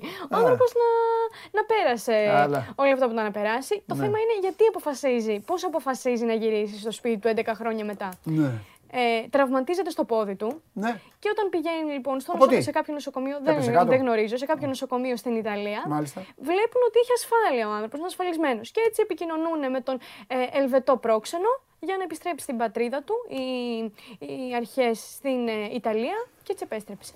Ε, ο εν λόγω κύριος είπε ότι του άρεσε η ελευθερία που του έδινε το Μιλάνο, ότι πέρασε καλά, ότι μπορεί να κοιμόταν στα παγκάκια, να ερχόντουσαν οι άνθρωποι να το αφήναν τσιγάρα, φαγητό και όλα αυτά. Αλλά είχε, βρει εκεί την είχε φτιάξει την καθημερινότητά του. Πήγαινε, λέει, καθημερινά στην τοπική βιβλιοθήκη και έκανε μπάνιο μια φορά την εβδομάδα. Στη... Εντάξει, οι συνθήκε. Οι συνθήκες ήταν λίγο δύσκολες. Αλλά. ναι. Αυτό. Είπε ότι του άρεσε.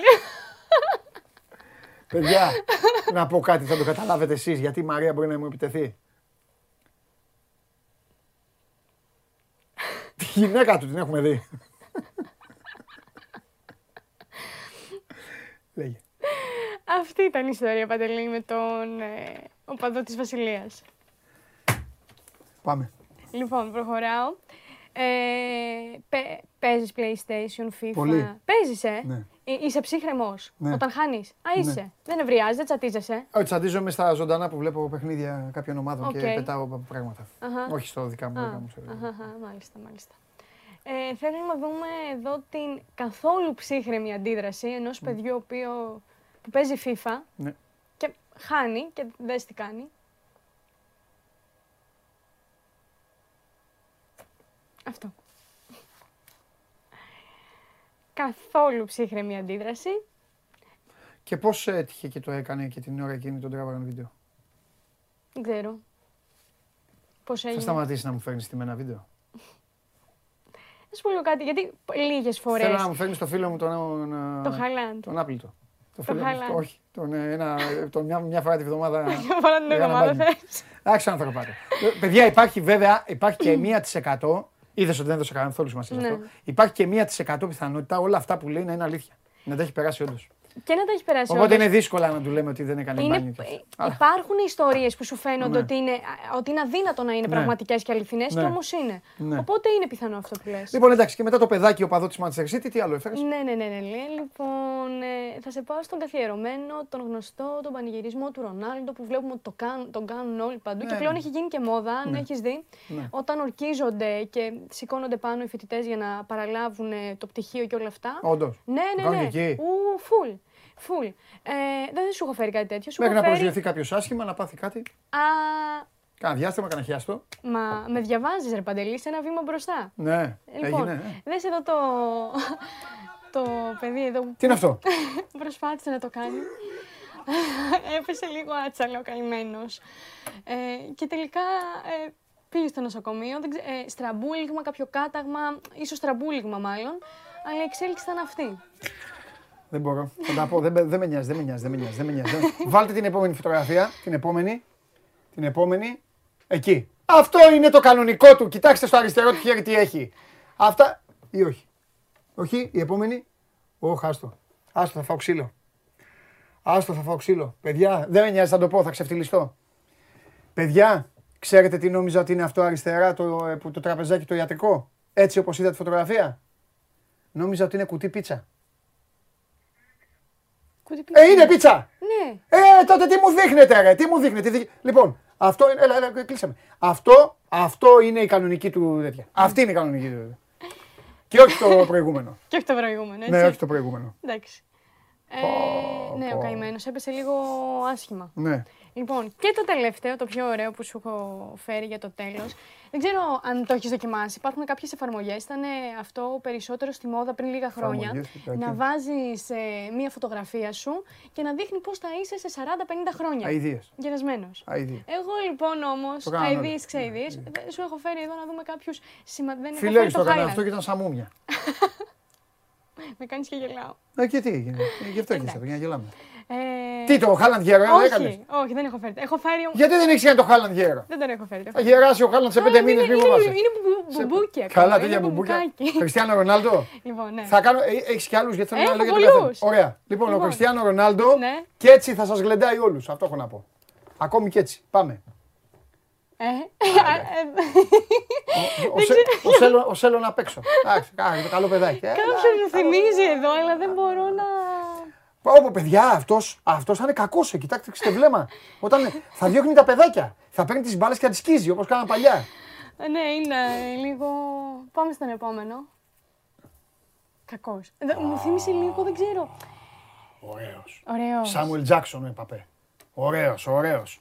Ο Εμπαπέ είναι κάτι μεταξύ Ομπάμα, ναι, μπράβο. Σάμουελ Τζάξον. Ναι. Ε, είναι τέτοιο. Α, ωραίο. Ε, εύκολα, εύκολα ναι. ο Εμπαπέ εδώ, εύκολα είναι πρόεδρος Γαλλίας.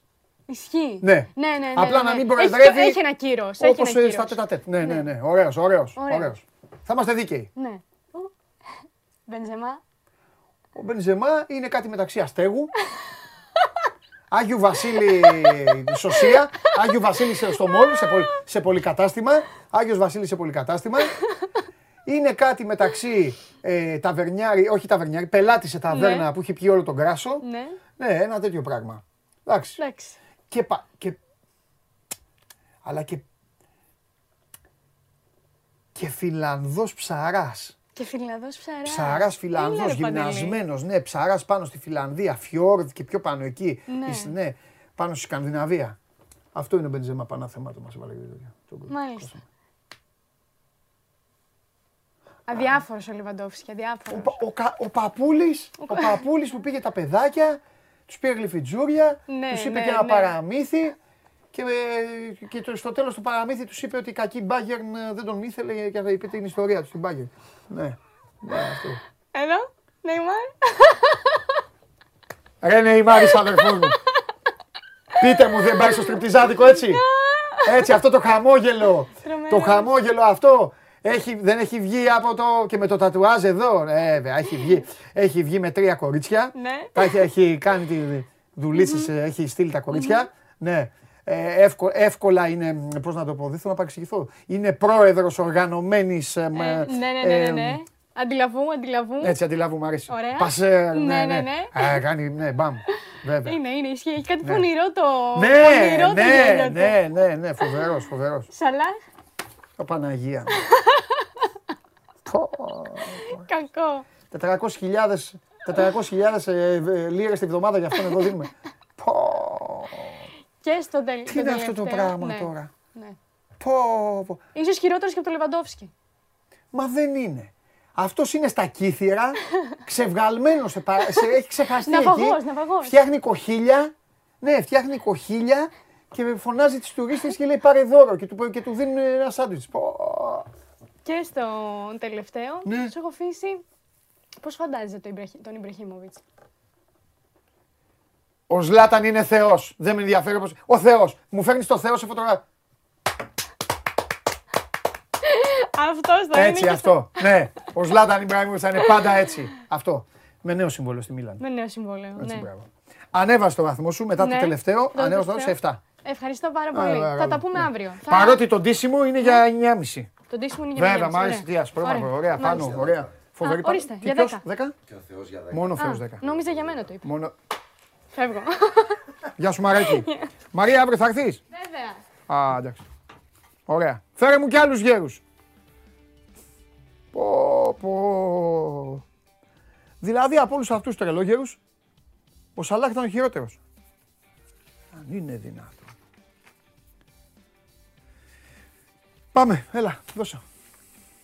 Σας αρέσει να καρφώνετε ή να βάζετε γκολ με εκτέλεση φάουλ; Είστε από αυτούς που ο κρυφός τους καημός είναι να παίρνουν συνεντεύξεις ή απλά θέλετε να διασκεδάζετε με τις ομάδες και να πανηγυρίζετε μαζί τους από την εξέδρα; Σε όποια κατηγορία και να νίκετε, είστε οι άνθρωποι μας και είμαστε οι δικοί σας άνθρωποι.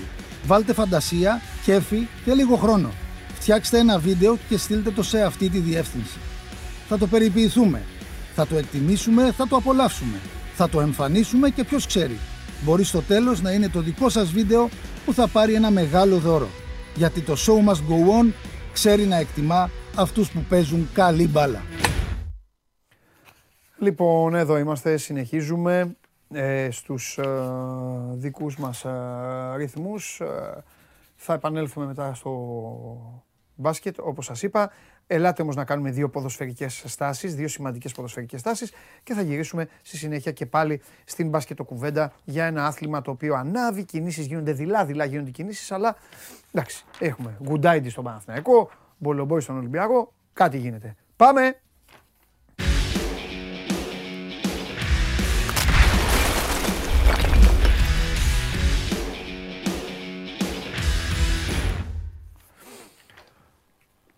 Καλό μεσημέρι, Παντελή. Γεια σου Δημήτρη μου. Θα πω βρε εσείς αυτό που ήθελα, θα το πω, μην ανησυχείτε. Ευτυχώ αφού σας έχω εδώ βοηθούς να μου το θυμίζετε. Λοιπόν, έλα ρε Δημήτρη, τι γίνεται; Πώς είσαι; Καλά. Ωραία. Τι Δόξα έχουμε; τω Θεώ, δόξα τω. Τι γίνεται; Τι, Ε, τι βλέπεις; Καταρχάς, με επειδή πλησιάζει, είναι σε δύο εβδομάδες το παιχνίδι με τη Μακάμπη Χάιφα. Μάλιστα. Έτσι, να πούμε αρχικά ότι ο Ολυμπιακός ε, θα πάρει 550 εισιτήρια για το εκτός έδρας παιχνίδι στο Ισραήλ. Ναι. Ε, θα, προσεχώς θα βγάλει και ανακοίνωση πώς θα τα διατεθούν με προτεραιότητα στους ε, κατόχους εισιτηρίων διαρκείας. Ναι. Ε, σε δύο εβδομάδες λοιπόν είναι το παιχνίδι. Καταλαβαίνεις ότι είναι πολύ κοντά πια ε, το μάτς και έχει εστιάσει εκεί ο Μαρτίνς. Δηλαδή, αυτή τη στιγμή ο Μαρτίνς έχει το μυαλό του στα φιλικά με την Άλκμαρ τον Άρη. Ε, να μπορέσει να καταλήξει στην ε, ενδεκάδα που θα χρησιμοποιήσει εν ώψη του παιχνιδιού με τη Μακάμπι Χάιφα. Και ε, σε αυτά, σε ό,τι αφορά τον Μαρτίνς εννοώ και δευτερευόντως ε, στις ε, μεταγραφές από πλευράς Μαρτίνς, γιατί καταλαβαίνεις ότι και κάποιος να έρθει τώρα ε, στον ε, Ολυμπιακό, ενώ αύριο μεθαύριο, ε, θα στηριχθεί σε αυτούς που ήδη έχει, που έχει κάνει δηλαδή την προετοιμασία. Συν τον ε, Βρυσάλικο που μπήκε χθες ουσιαστικά στην ε, ομάδα. Με βάση το, το λέω για να το εξηγήσουμε και στον κόσμο. Δηλαδή, ότι με βάση με αυτούς θα πάει όποιος και να αποκτηθεί ε, στην ε, συνέχεια.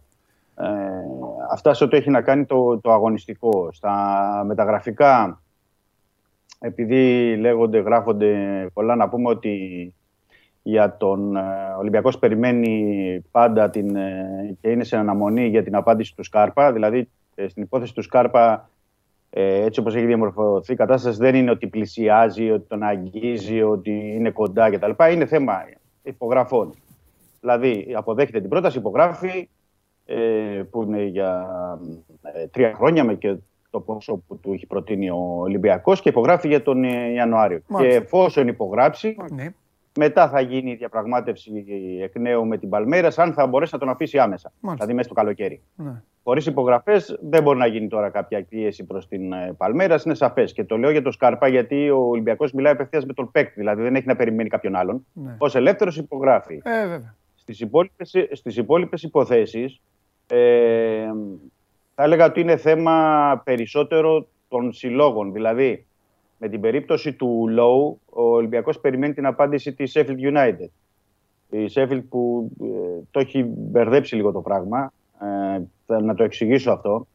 Γιατί ο Ολυμπιακός θέλει τον ε, Low. Είχε γίνει μια κρούση πριν από μερικούς μήνες. Τον ήθελε και η Νότιχαμ και στη Σέφιλτ φοβούνται ότι ε, ε, μπορεί να τον κλείσει ο Ολυμπιακός αλλά να καταλήξει στην Νότιχαμ. Δεν, υπά, δεν υφίσταται κάτι τέτοιο. Ναι.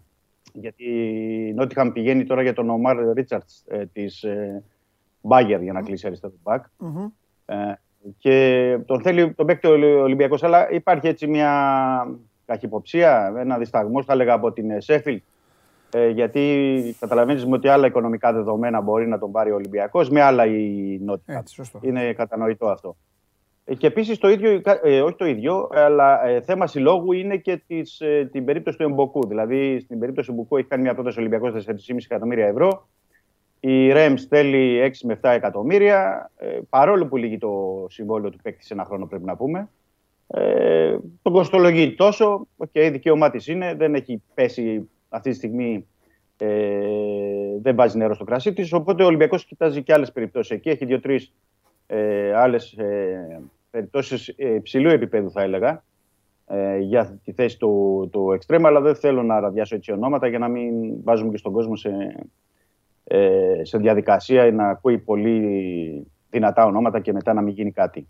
Όταν θα έχει κάτι προχωρημένο ή όταν φτάσει σε κάποιο σημείο που να, μπορεί, να μπορούμε να πούμε κάτι, θα το, θα το πούμε.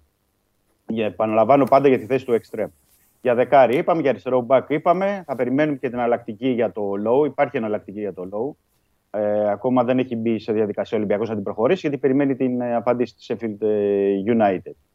Και ε, στο βάθος πάντα είναι και η περίπτωση του τερματοφύλακα που έχουμε πει, την αναλύσαμε και χθες εδώ διεξοδικά. Επαναλαμβάνονται στο εξωτερικό οι περιπτώσεις του Μαρτσεσίν τη Πόρτο και του Φράισλ, αν θυμάσαι ένας Αυστριακός Παντελή, ένας Αυστριακός γκολκίβερ που από τη Σάλκε, ο οποίος έμεινε ελεύθερος. Αλλά εκτιμώ εκεί πέρα ότι ο, ο, ο, ο Μαρτίνς θα θέλει τύπου, δεν ξέρω αν θα είναι Μαρτσεσίν, αλλά τύπου Μαρτσεσίν. Δηλαδή θα θέλει έναν πρωτοδεύτερο για τον ε, Ολυμπιακό. Αν και εφόσον επαναλαμβάνω τεθεί στη συνέχεια ότι θα πρέπει ο Ολυμπιακός τέλος Ιουλίου, ξέρω εγώ, οι αρχές Αυγούστου να πάρει και, και τερματοφύλακα.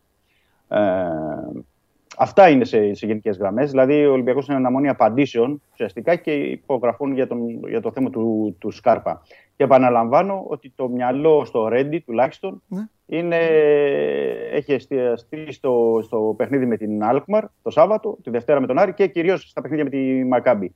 Γι' αυτό το λόγο να πω, να το προσθέσω ότι ο Μαρτίνη έβαλε χθες το Βρεσάλικο και έκανε μέρος κανονικά δηλαδή με την υπόλοιπη ομάδα, παρόλο που δεν είχε κάνει μέχρι τώρα, γιατί θέλει να τον βάλει λίγο πιο γρήγορα, μήπως, μήπως και προλάβει να τον έχει στο πρώτο παιχνίδι σε μια καλή κατάσταση. Ε, επαναλαμβάνω, αυτή τη στιγμή το προβάδισμα το έχει ο Άβυλα, ε, αγωνιστικά, αλλά και ο Βρεσάλικο θα είναι έτοιμος, mm-hmm. έτσι υπολογίζει τουλάχιστον ο Μαρτίνς, για τη Ρεβάνς, δηλαδή σε, σε τρεις εβδομάδες, για τον αγώνα Ρεβάνς στο Καρεσκάκης, για τον Βρεσάλικο. Ε, οι υπόλοιποι δεν υπάρχουν κάποια προβλήματα έτσι, αγωνιστικά που να είναι σημαντικά. Πλην του Γκάρι Ροντρίγκες, που είναι ένα θέμα με τον Γκάρι Ροντρίγκες, γιατί αυτή η θλάση τον ανάγκασε να χάσει όλη την προετοιμασία.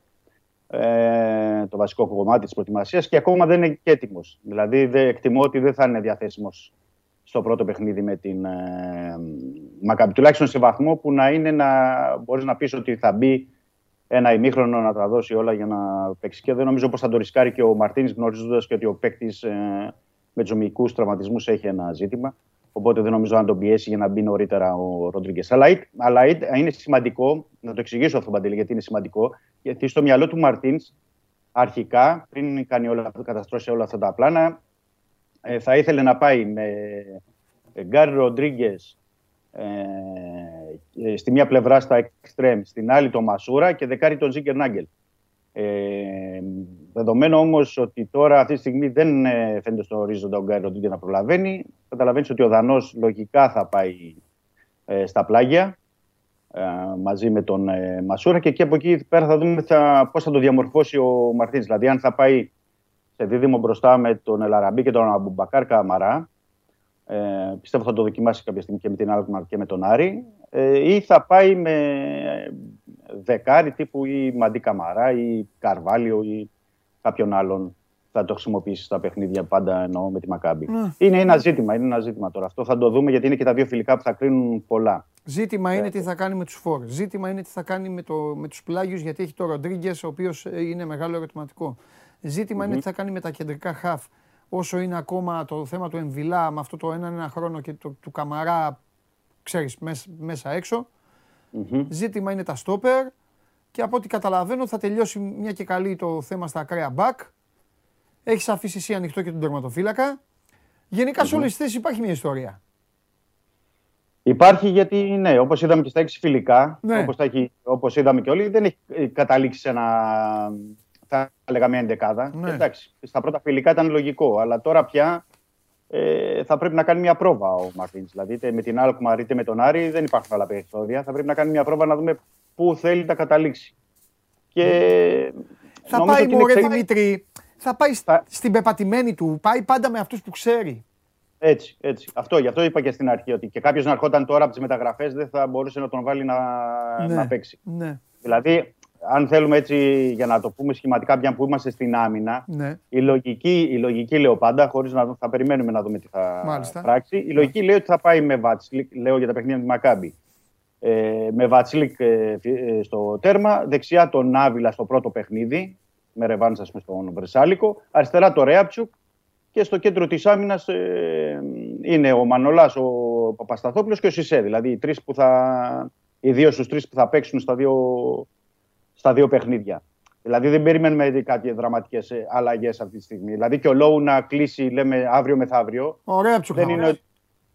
Ωραία ψουκ θα παίξει. Ναι, αυτό. Δηλαδή δεν είναι ότι θα τον βάλει σε μια εβδομάδα το παιδί χωρί να ξέρει τους συμπαίκτες του να τον βάλει να παίξει αμέσως. Ναι.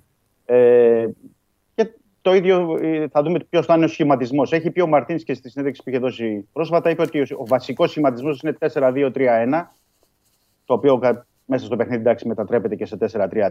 Δηλαδή δεν έχει ε, πολύ μεγάλη διαφορά αν βάλει τον Μαντί Καμαρά μπροστά τον mm. Εμβιλά και τον Αγκιμπού Καμαρά. Μάλιστα ε, και δεν διαφέρει πολύ, ή θα πάει στο, με τους δύο που είπαμε, τον ε, Αμπουμπακάρ και τον ε, Ελαραμπή. Θα το δούμε, θα το δούμε αυτό Ωραία. στη συνέχεια. Υπάρχουν μέρες. Ε, δεν ξέρω αν θες να ρωτήσεις κάτι εσύ ή Όχι, δεν, θέλω να, δεν, θέλω να ρωτάω τα ίδια. Ε, Ο κόσμος πάλι τα ίδια ρωτάει. Δεν, έχει, ε, δεν υπάρχει κάτι διαφορετικό. Ε, να δούμε λίγο τώρα προς το τέλος της εβδομάδας. Θα κάνουμε πάλι μια... Ε, μια σύνοψη και για αυτούς που είναι. Πρώτα απ' όλα έχουμε Τετάρτη σήμερα. Ή έγινε τίποτα με όλους αυτούς; 9-10, πώς είναι αυτοί; Όχι, όχι, όχι, όχι, δεν έχει γίνει τίποτα. Να πω απλά. Μα αυτούς πες μου κάτι. Αν δεν ξέρεις, στο βάζω ρε παιδί μου να ρωτήσεις και μας λες ναι, αύριο. Ναι, ναι. Με αυτούς, επειδή είναι καμιά δεκαριά, ε, γιατί δεν γίνεται κάτι; Ή έχει γίνει ξεχωριστά με τους εκπροσώπους τους και απλά μια ωραία μέρα θα μαθαίνουμε κάτι για τον καθένα. Μπράβο, καλά το έθεσες. Καταλαβέ.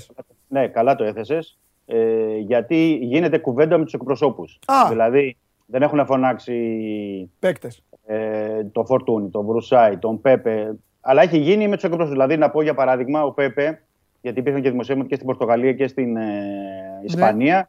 Απασχολεί την Έλτσε, την Κάντιθ, ε, κάνα δύο ομάδες ακόμα από την Ισπανία. Ο εκπρόσωπό του έχει μιλήσει με τον Ολυμπιακό έχει πει για αυτές τις κρούσεις. Τώρα από εκεί και πέρα είναι θέμα Ολυμπιακός τι θα ζητήσει, αν είναι η πώληση πόσο μπορεί να φτάσει. Καταλαβαίνεις, πριν φτάσει στο τελικό στάδιο και πριν γίνει γνωστά και φτάσουν σε εμάς δηλαδή τα υπόλοιπα, ε, γίνονται οι επαφές. Δεν είναι ότι τους έχει απλά ο Ολυμπιακός όλους εκεί στο Ρέντι και δεν ασχολείται. Ναι.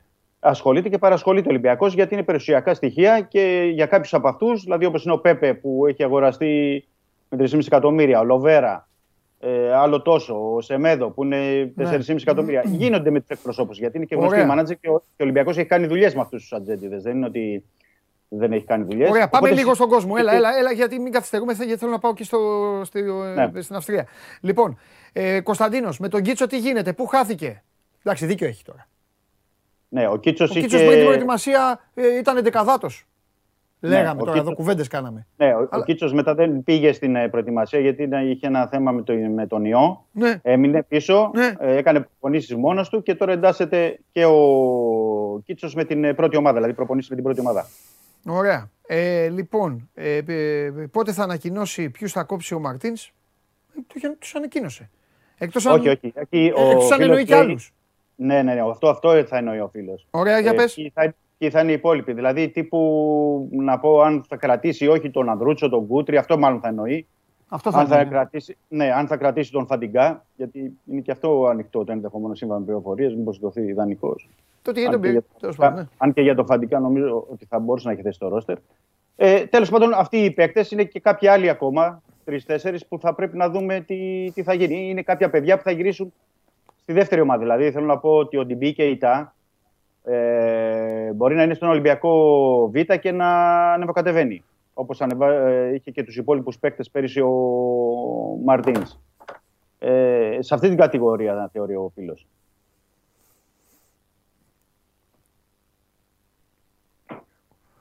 Κωνσταντίνος Καρατζής. Δεν υπάρχουν πολλοί Έλληνες στο ποδόσφαιρο. Ε, δεν υπάρχουν πολλοί Έλληνες στην ομάδα. Θα προκύψει θέμα. Τι λέει μου. Με τις δηλώσεις λέει. Ποιες δηλώσεις; Δεν ξέρω Α, τι... με τις δηλώσεις εννοεί τη λίστα. Ρε, ρε, φι- ρε αδερφούλη, πώς τα... Ε, εννοεί την ευρωπαϊκή Ε, λίστα. Α, την ευρωπαϊκή Ε, λίστα. ναι, λέει με τις Ε, ναι, δηλώσεις. αν, αν δεν υπάρχει, εκεί μπορεί να δηλώσει την ευρωπαϊκή λίστα ο Ολυμπιακός από τη δεύτερη ομάδα και από παιδιά από, τη, από γε- γεγενείς δηλαδή που έχει Ναι. στο, στις ακαδημίες του. Μπορεί να δηλώσει εκεί. Οπότε αν μείνει κάποια καινή θέση, οκ, μπορεί να μείνει. Θα το δούμε Και- προσεχώς. Ναι. Κύριε Ματίκα, σε, στε- θε- σε θέλω γιατί έστειλε και στην εκπομπή ο άνθρωπος και προχθές σου διάβασα κάτι που μου το έστειλε στο δικό μου το Instagram και το ξέχασα να σου το ξαναπώ. Παναγιώτη Αναγνωστόπουλε, ναι, θα του το πω τώρα εγώ. Λοιπόν, ε, κάτσε να πάω ξανά εδώ. Ναι, να δω ναι, ναι. Δημήτρη, δεν νομίζω ότι υπάρχει κάτι άλλο. Ε, οπότε κάνε και τα ρεπορτάζ σου ε, και ε, μιλάμε. Θέλω μόνο να σε ρωτήσω κάτι το οποίο ρε γαμώτο μου δεν είναι καλή ερώτηση αλλά με τρώει λίγο, με τρώει. Τι Πες το, εννοώ; πες το. Ο Ολυμπιακός σε 15, σε, Δύο εβδομάδες. Δύο εβδομάδες σε θα δύο πάμε, ναι. εβδομάδες, σε 14 μέρες παίζει. Μμμ. Μπάλα είναι και γυρίζει και την εποχή αυτή όπως ξέρεις δεν υπάρχουν φαβόροι. Καμία εποχή δεν υπάρχει φαβορή, αλλά τέλος πάντων. ναι. Ε, εντάξει, τώρα αν έπαιζε με τη Μακάμπι Χάιφα Δεκέμβρη θα λέγαμε κι άλλα. Λοιπόν, Α, εντάξει, ναι, ναι, αυτό ναι. λέω. Με τον, ίδιο αντίπαλο, με τον ίδιο αντίπαλο, σωστό. Ναι, ναι, ναι, ναι. Ε, τι να παίξει με τη Τζέλσι. Λοιπόν, ρε παιδί μου, αν αποκλειστεί. Είναι όλα οκ, συνεχίζει, εντάξει, πάμε χτίσιμο, επόμενη διοργάνωση, Europa League, ξέρω εγώ και ε, αυτό. Ε, ή, ή θα έχει πάλι, ρε Μαρτίνς, ο Βρουσάη σου φταίγε, που είναι ο... Πού είναι το χαφ, ξέρω εγώ και αυτά. Πώς το, πώς το βλέ, πώς είναι έτοιμος ο οργανισμός, ρε παιδί μου; Να μου πεις, ρε Ο φίλε, οργανισμός είναι ε, προ- έτοιμος. προετοιμάζεις το κακό; Όχι, δεν το προετοιμάζω. Αντιθέτως, το καλό θέλουμε όλοι. Αλλά ας πάρουμε ρε παιδί μου λίγο και την άλλη περίπτωση. Μπάλα είναι και γυρίζει. Δεν υπάρχει στο μυαλό τώρα. Οκ, μου, κα- μου κάνει η απάντηση αυτή. Μου κάνει και Περνάει είναι- τη- θα, το- τη θα μα- ρωτήσω και τους άλλους, μην νομίζετε, δεν ρωτάω μόνο για τον Ναι, Ολυμπιακό. ναι, ναι, ναι, Απλά ο κατάλαβα. Ολυμπιακός τώρα, επειδή κάνει τόσα μερεμέτια, έχει 10 κομμένους που τους έχει εκεί στο Ρέντι και προπονούνται και είναι Ναι. διωγμένοι. Έχει μια ομάδα που για κάθε θέση θέλει και έναν παίκτη. Ναι. Έχει πάρει, έχει πάρει έναν παικτάρα. Ψάχνετε, έχει θέση. Λες εσύ ακόμα και για τερματοφύλακα. Δηλαδή είναι μια κατάσταση. Ρε παιδί μου, λίγο έτσι. Λίγο ξέρεις. Ταινία. Περνάει τη Μακάμπι η Χάιφα και περιμένει την επόμενη κλήρωση. Μου κάνεις, δεν υπάρχει κάτι άλλο στο Φιλιά, μυαλό. φιλιά. Δεν υπάρχει τίποτα άλλο. Φιλιά, φιλιά Δημήτρη Χωριανόπουλε. Φιλιά πολλά, τα λέμε. Φιλιά. Καλό μεσημέρι. Φιλιά, καλό μεσημέρι. φιλιά. Εντάξει, επειδή ο καταστροφέας έχει δουλειά σήμερα, τον αντικατέστησε επάξια ο Δημήτρης Χριστοφιδέλης. Παρ' όλα αυτά, εγώ να θυμάστε ότι τον ρώτησα. Έτσι. Μην μου πείτε παντελή να μπου τότε που λέγατε που κάνατε. Τον παντελή να τον αφήσετε στην ησυχία του και σας χρωστάει και κάτι. Ετοιμάστε τον Κώστα το Γουλή. Και σας χρωστάω συμπερασματικά λοιπόν κάτι. Είτε μόνο καλάθι, είτε μόνο ξένο αντιντόρσεϊ, είτε και καλάθι και ξένο αντιντόρσεϊ. Και τα τρία αυτά είναι ανοιχτά για τους κοντούς, για τα χαμηλά. Πάμε. Ναι, ναι, ξέρω, δεν πειράζει. Μη μου το λες καν στο αυτή. Το ξέρω το μισό. Διαβάζω εδώ τι λένε οι φίλοι μου. Πρέπει να μου το πείτε. Αφήστε με. Αν, αν, κάνατε, αν παίρνατε την μπάλα και καρφώνατε αμέσως με το που παίρνατε την assist, θα παίζατε στην Ευρωλίγκα. Δεν θα παίζαμε εδώ μαζί. Μ' αρέσει τώρα που έρχονται κάποιοι και ρωτάνε αυτά που έχουμε πει πριν. Πού ήσασταν εσείς; Ένας φίλος είπε τώρα μετά το ποδόσφαιρο, λέει πείτε και για μπάσκετ Ολυμπιακού. Για να είναι μαζί σε μένα. Πού είναι ο Κώστας; Τι είναι, τε- είναι με καμιά τέτοια μαζί; Πάνω εκεί με καμιά γελάδα; Σε κανένα λιβάδι;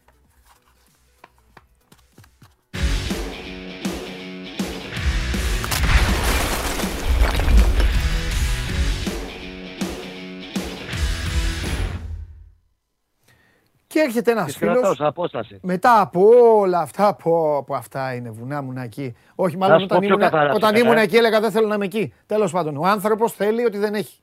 Μου λέει ο γίγαντας, μου γράφει ο γίγαντας, Παντελή, ο τελικός κυπέλου, πού πιστεύεις ότι πρέπει να γίνει; Καλέ μου φίλε, ο τελικός του κυπέλου Ελλάδος, η δική μου πρόταση είναι να γίνει στην Τανζανία.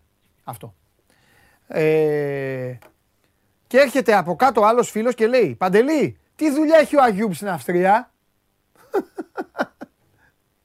Θα μπω Κώστας Γουλής. Δεν ξέρω γιατί. Έλα. Εγώ μια χαρά σας βλέπω, δεν εντάξει, ξέρω γιατί. Εντάξει, σημασία έχει ότι ακούγεσαι καλά. Πάμε. Και καλύτερο φωτισμό σήμερα. Λοιπόν, ναι. ένα τα βάλουμε σε μια σειρά. Να απαντήσουμε εδώ στο φίλο. Ε, ο Αγίου πήγε προπονήθηκε μια εβδομάδα στην ε, Ολλανδία με τη Φορτούνα Σιτάρ. Σου αρέσει εκεί. Εντάξει, περίεργο εξοσκολογιστόπιτα. Για το αν του αρέσει και τι σου αρέσει. Τους προπονητή του του αρέσει. Καταλαβαίνεις ότι δεν έχει τελειώσει το όλο ζήτημα γιατί έχει ένα 430 συμβόλαιο τελευταίο χρόνο. Ε, δεν μπορούν οι Ολλανδοί προφανώς να το καλύψουν. Όλο και είναι σε διαπραγματεύσεις ο Παναθηναϊκός με την πλευρά του ποδοσφαιριστή. Για να δουν οι Ολλανδοί τι θα καλύψουν. Θα δώσει και κανένα εκατοστάρι πιστεύω στο Παναθηναϊκός. Αλλά... Καθάρισε λίγο την κάμερα σου, κάνε λίγο έτσι την κάμερα. Μήπως και; Παιδιά, κα... καθαρή είναι η κάμερα. Λίγο. Η πάμε, κάμερα είναι καθαρή. Σύνδεση είναι, σύνδεση είναι. Πάμε εκεί, το ίντερνετ Το ίντερνετ εκεί. Για πάμε. Λοιπόν, ε, και έπρεπε να ακολουθήσει την αποστολή κανονικά στην Αυστρία. Μπορεί αύριο το πρωί να πούνε οι Ολλανδοί δίνουμε τόσο να συμφωνήσουν και να φύγει από εδώ όπως είναι και να πάει κατευθείαν πάνω στο, στο Σιτάρ και στην ε, Φορτούνα. Ωραία, πάει αυτό. Ναι. Δεν θα σε αφήσω να συνεχίσεις. Δεν θα σε αφήσω να συνεχίσεις γιατί θέλω έτσι να ξεκινήσουμε. Ήθελα έτσι πρέπει, να ξεκινήσουμε. Περίμενε. Πρέπει να πατήσει. Θα σου πω για... γιατί έχουμε θέματα. Ναι, ρε, περίμενε λίγο. Ναι. Περίμενε λίγο. Ναι. Ήθελα να ξεκινήσουμε διαφορετικά αλλά ναι. ε, έστειλε αυτός για τον Αγιούπ τώρα και μου χάλασε όλη την τέτοια. Επειδή λοιπόν ο χρόνος, ο Κώστας έχει θέματα και ο χρόνος είναι πολύτιμος, κάνω το 1 ναι. λεπτό 10 δευτερόλεπτα και παρακαλώ πολύ όλοι, όλοι, όλοι και ο Κώστας Γούλης και όλοι για 10 δευτερόλεπτα θα μείνουμε σιωπηλοί. Θα σας πω γιατί. 10 δευτερόλεπτα.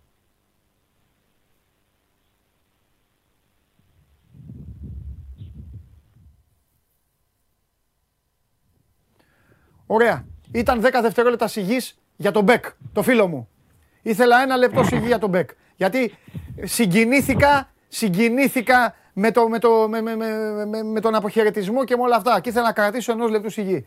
Αλλά εντάξει, Κώστα, ένα λεπτό, μα είχα εκεί ένα λεπτό. Ε, εντάξει. Ανάξιο αναφοράς καν. Δεν το Δεν πειράζει, δεν πειράζει. Εγώ τον τίμησα. Τον τίμησα εγώ. Τον τίμησα εγώ, κύριε Γουλή. Έβγαλε λεφτά αθλητής Μπεκ. Βασικά, σου πω κάτι, τα λεφτά στο ξαναλέω. Ναι. Το και από, από κοντά. Τα λεφτά που βγάζει τώρα με τα bitcoin ο Μπεκ. Αδερφός μου είναι ο Μπεκ. 180-200 χιλιάρικα του Παναθηναϊκού είναι για, για τσιγάρα είναι. Ναι. Πάμε. Λοιπόν, Έλα τώρα, ρίχτα. Ρίχτα τώρα, εντάξει. Κοίταξε να δεις. Ε, μετα... Γιατί ρωτάει ο κόσμος, υπάρχει αγωνία, λογικό και τι γίνεται με τις μεταγραφές. Αυτό που φαίνεται σε πρώτη φάση να, να ισχύει και να έχει μια σχετική προτεραιότητα γιατί ο Παναγιώτης έχει επικεντρωθεί πάνω στο θέμα του κεντρικού αμυντικού για το αντικαταστάτη του Βέλεθ και από ό,τι καταλαβαίνουμε αυτή τη στιγμή προτεραιότητα είναι πάνω στον ε, Ισπανό, τον Ιγνάση Μίκελ. Ε, 29χρονος, ανήκει στη Χετάφε, με καριέρα στην Αγγλία, τα έχουμε πει και προχτές μαζί, πριν φύγουμε. Με καριέρα και στην Αγγλία, τον είχε πάρει σε νέα ηλικία η Arsenal, δεν πολύ έπαιξε εκεί. Έχει μια καλή αξιοπρεπέστατη πορεία και σε ομάδες της Γούντα και τις ομάδες της Πριμέρα Division. Ανήκει στη Χετάφε. Δεν υπολογίζεται εκεί. Τελευταίο χρόνο συμβολέο είναι. Υπάρχει μια συνολική διαπραγμάτευση στον πλευρά του Παναθηναϊκού για να τον ε, αποκτήσει και να είναι αυτός αντικαταστάτης του, του Φραν Βέλες στο κέντρο της πράσινης άμυνας. Παράλληλα τρέχουν και τα υπόλοιπα θέματα. Δεν μπορώ να σου πω ότι υπάρχει σημαντική πρόοδος, αλλά δεν σημαίνει ότι θα πρέπει να δημιουργηθεί και τώρα και ο πανικός της γης για τους δύο χαφ, τον, ε, το οχτάρι και το δεκάρι. Δεν θα βγεις πάντως πάρα πολύ πράγμα, ναι. πιστεύω. Ναι. Προ, προετοιμασία, ε, ναι. σου είχα από χτες και να δούμε λίγο τον Τζέριν. Κοίταξε το, αυτό που πρέπει να για τον Τζέριν είναι ότι δεν έχει μπει ακόμα με μπάλα. Χτες το παιδί ταξίδευσε από Σλοβενία, ήρθε ο δικός μέχρι εδώ. Παρ' όλα αυτά, σκυλή του πολέμου για τη Σλοβένοι είναι πάρα πολύ σοβαροί και πειθαρχημένοι ποδοσφαιριστές. Είναι πιο, πιο αυστριακοί στη μενταλιτέτη και στην οτροπία τους. Ε, μπήκε, έκανε προπόνηση χθες, που ήταν και πιο χαλαρή. Σήμερα προσπαθεί να του καλύψει το καμένο έδαφος ο Γιωβάνοβιτς. Έκανε κυρίως φυσική κατάσταση στο παιδί, γιατί δεν έχει προπονηθεί. Τελευταίο του παιχνίδι ήταν στις 12 Ιουνίου με την Εθνική. Μετά έκανε διακοπές, έκανε μια εβδομάδα ατομικό. Θέλει λίγο χρόνο εκτιμώ ότι δεν θα το δούμε λογικά αύριο και στο ξεμούδιασμα αύριο είναι 7 η ώρα το πρώτο παιχνίδι με την ε, τοπική ομάδα, το τοπική του Πριν πάμε στα σοβαρά από την ναι. Κυριακή και μετά με την Φόρτ. Φαίνεται πάντως είναι παιδί που και ταχύτητα έχει και γρήγορος είναι και ε, τρεξίματα έχει, θα τα δούμε όμως στο γήπεδο θα πιάσει μπάλα περισσότερο. Εκεί που έχει δουλέψει πολύ περισσότερο σημαίνει προπόνηση ο Γιωβάνο στην πρωινή, ξαναλέω γιατί έχουμε και το απόγευμα στις 7 Ελλάδος, ε, πάνω στο διπλό, στην ε, πίεση για άμεση, στο pressing για άμεση ανά, ανάκτηση της μπάλας όταν χάνεται. Με ξεχωριστές οδηγίες, με πολύ μεγάλη παρεμβατικότητα του Γιωβάνοβιτς κατά τη διάρκεια του ε, προγράμματος, κάποια στιγμή ότι παίρνει και από τη σημερινή πρωινή προπόνηση αυτά. Ε, με γκάζια όπου χρειαζόταν, σε κάποιε περιπτώσεις που δεν εκτελέθηκαν σωστά οι οδηγίες του. Και εντάξει, ανεβαίνουν και ρυθμοί και λογικό είναι. Ε, σιγά σιγά μαζεύεται ο καιρός. Θα ξαναλέω και για τον κόσμο, αύριο στις 7 είναι το φιλικό με την Κιτσμπούτσελ και θα υπάρξει και μετά στο Κοσμοτέ TV. Αλλά κυρίως είναι για ξεμούδιασμα. Σιγά σιγά πραγματάκια θα αρχίσουμε να βλέπουμε από την Κυριακή και μετά. Θα μπαίνουν και καινούργιοι παίχτε και ο Γκάνεα και ο Λοτίκιν και μπορεί να μπει Τσετσένη σιγά σιγά από το επόμενο φιλικό. Πηγαίνοντας στην τελική ευθεία για τα ευρωπαϊκά μάτια 4 και 11 Αυγούστου. Μάλιστα. Εντάξει, Κωστάρα. Λοιπόν, απορία, κάποια, τώρα δεν έχω καμία απορία. Κοίταξα και ο κόσμος, όχι τίποτα. Ο κόσμος είναι ήσυχος για κάποιο λόγο. Κάτσε να πω και στο YouTube, βέβαια. Απλά στο YouTube γράφουν εδώ τα δικά τους πυροβολούν. Ε, για τον επιθετικό της Παρτίζαν. Ε, περίμενε, με ποιον μιλάγαμε για τον επιθετικό της Παρτίζαν που έχει βάλει; Με τον Κώστα δεν το λέγαμε. Ναι. Προχθές το είχαμε πει. Ναι, νόμιζα ότι το, το, το, μίλαγα και με κανένα Τζιομπάνο. Έχω, έχω, όχι, όχι, όχι. Είχε, το είχαμε συζητήσει Δευτέρα. Ναι. Και έτσι, είναι πάρα πολύ δύσκολη ναι, περίπτωση. Ναι, ναι. Το φέρανε αυτό το θέμα στο προσκήνιο. Είναι πάρα πολύ δύσκολο. Συμβόλαιο στο 24, δεν είναι στο 23 να πεις ότι μπορεί να ναι. γίνει μια διαφορετική πίεση προς τον ποδοσφαιριστή. Θα πρέπει να γίνει πάρα πολύ μεγάλη υπέρβαση για ένα τέτοιο παίχτη, ο οποίος βεβαίως ναι. και γκολτή είναι. Ωραία. Και πολύ καλός ποδοσφαιριστής είναι. Κάτι τελευταίο, κάτι τελευταίο ε, που το ρωτάει εδώ ο, ο φίλος μου ο Κωνσταντίνος ο Σμουλιώτης που είναι και καθημερινός εδώ και φανατικός ε, τηλεθεατής. Ναι. Λέει, μου λέει Παντελή, αν ο Κουρμπέλης πάρει το ρόλο του Διαφάνε, στη βασική εντεκάδα θέλει έναν στυλ Γκατσίνοβιτς. Έναν, μάλλον έναν στη θέση του Γκατσίνοβιτς. Ένα στη θέση του Βέλεθ και το καλό φορ τι άποψη έχει ο Κώστας για τη βασική εντεκάδα; Ο Κουρμπέλης καταρχήν αυτή σημαίνει για το 6. Ναι. Όχι για το 8. Okay. Οπότε ο Κουρμπέλης, ο οποίος είναι, μια και το έφερε και κουβέντα, δείχνει τουλάχιστον αυτές τις πρώτες ότι είναι καλά και ως πολύ καλά. Μπράβο. Και αυτοπεποίθηση και ποιότητα και όλα. Και είναι πολύ σημαντικό να τον έχει καλά ο Ναι. Θα είναι ουσιαστικά τώρα βάλτε κάτω σε παντελή. 14 μήνες ναι. δεν έπαιξε μπάλα. Ναι. Είναι, ξέρεις, είναι κλισέ και κουραστικό κλισέ αυτό ναι, το νέα ναι, μεταγραφή. Ναι, ναι. Αλλά σαν μεταγραφή όντως ήταν, αδερφέ, δεν τον είχε ένα χρόνο και. Ναι.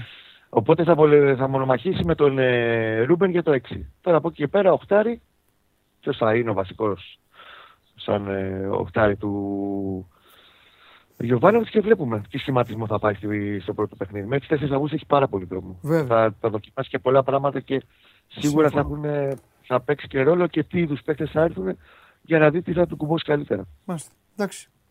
Αύριο, Κωστάρα. Άντε να είστε καλά. Γεια σου Κώστα μου, άντε καλή δουλειά. Τα λέμε. Αυτός είναι ο Κώστας Γουλής και τώρα προχωράμε και συνεχίζουμε εμείς να ξανακάνουμε πορτοκαλί το στούντιο λίγο. Να έρθει ο Στέφανος μέσα. Να του επιτεθώ. Βέβαια, Στέφανος Μακρύς. Τι δεν έχουμε. Α, έχουμε.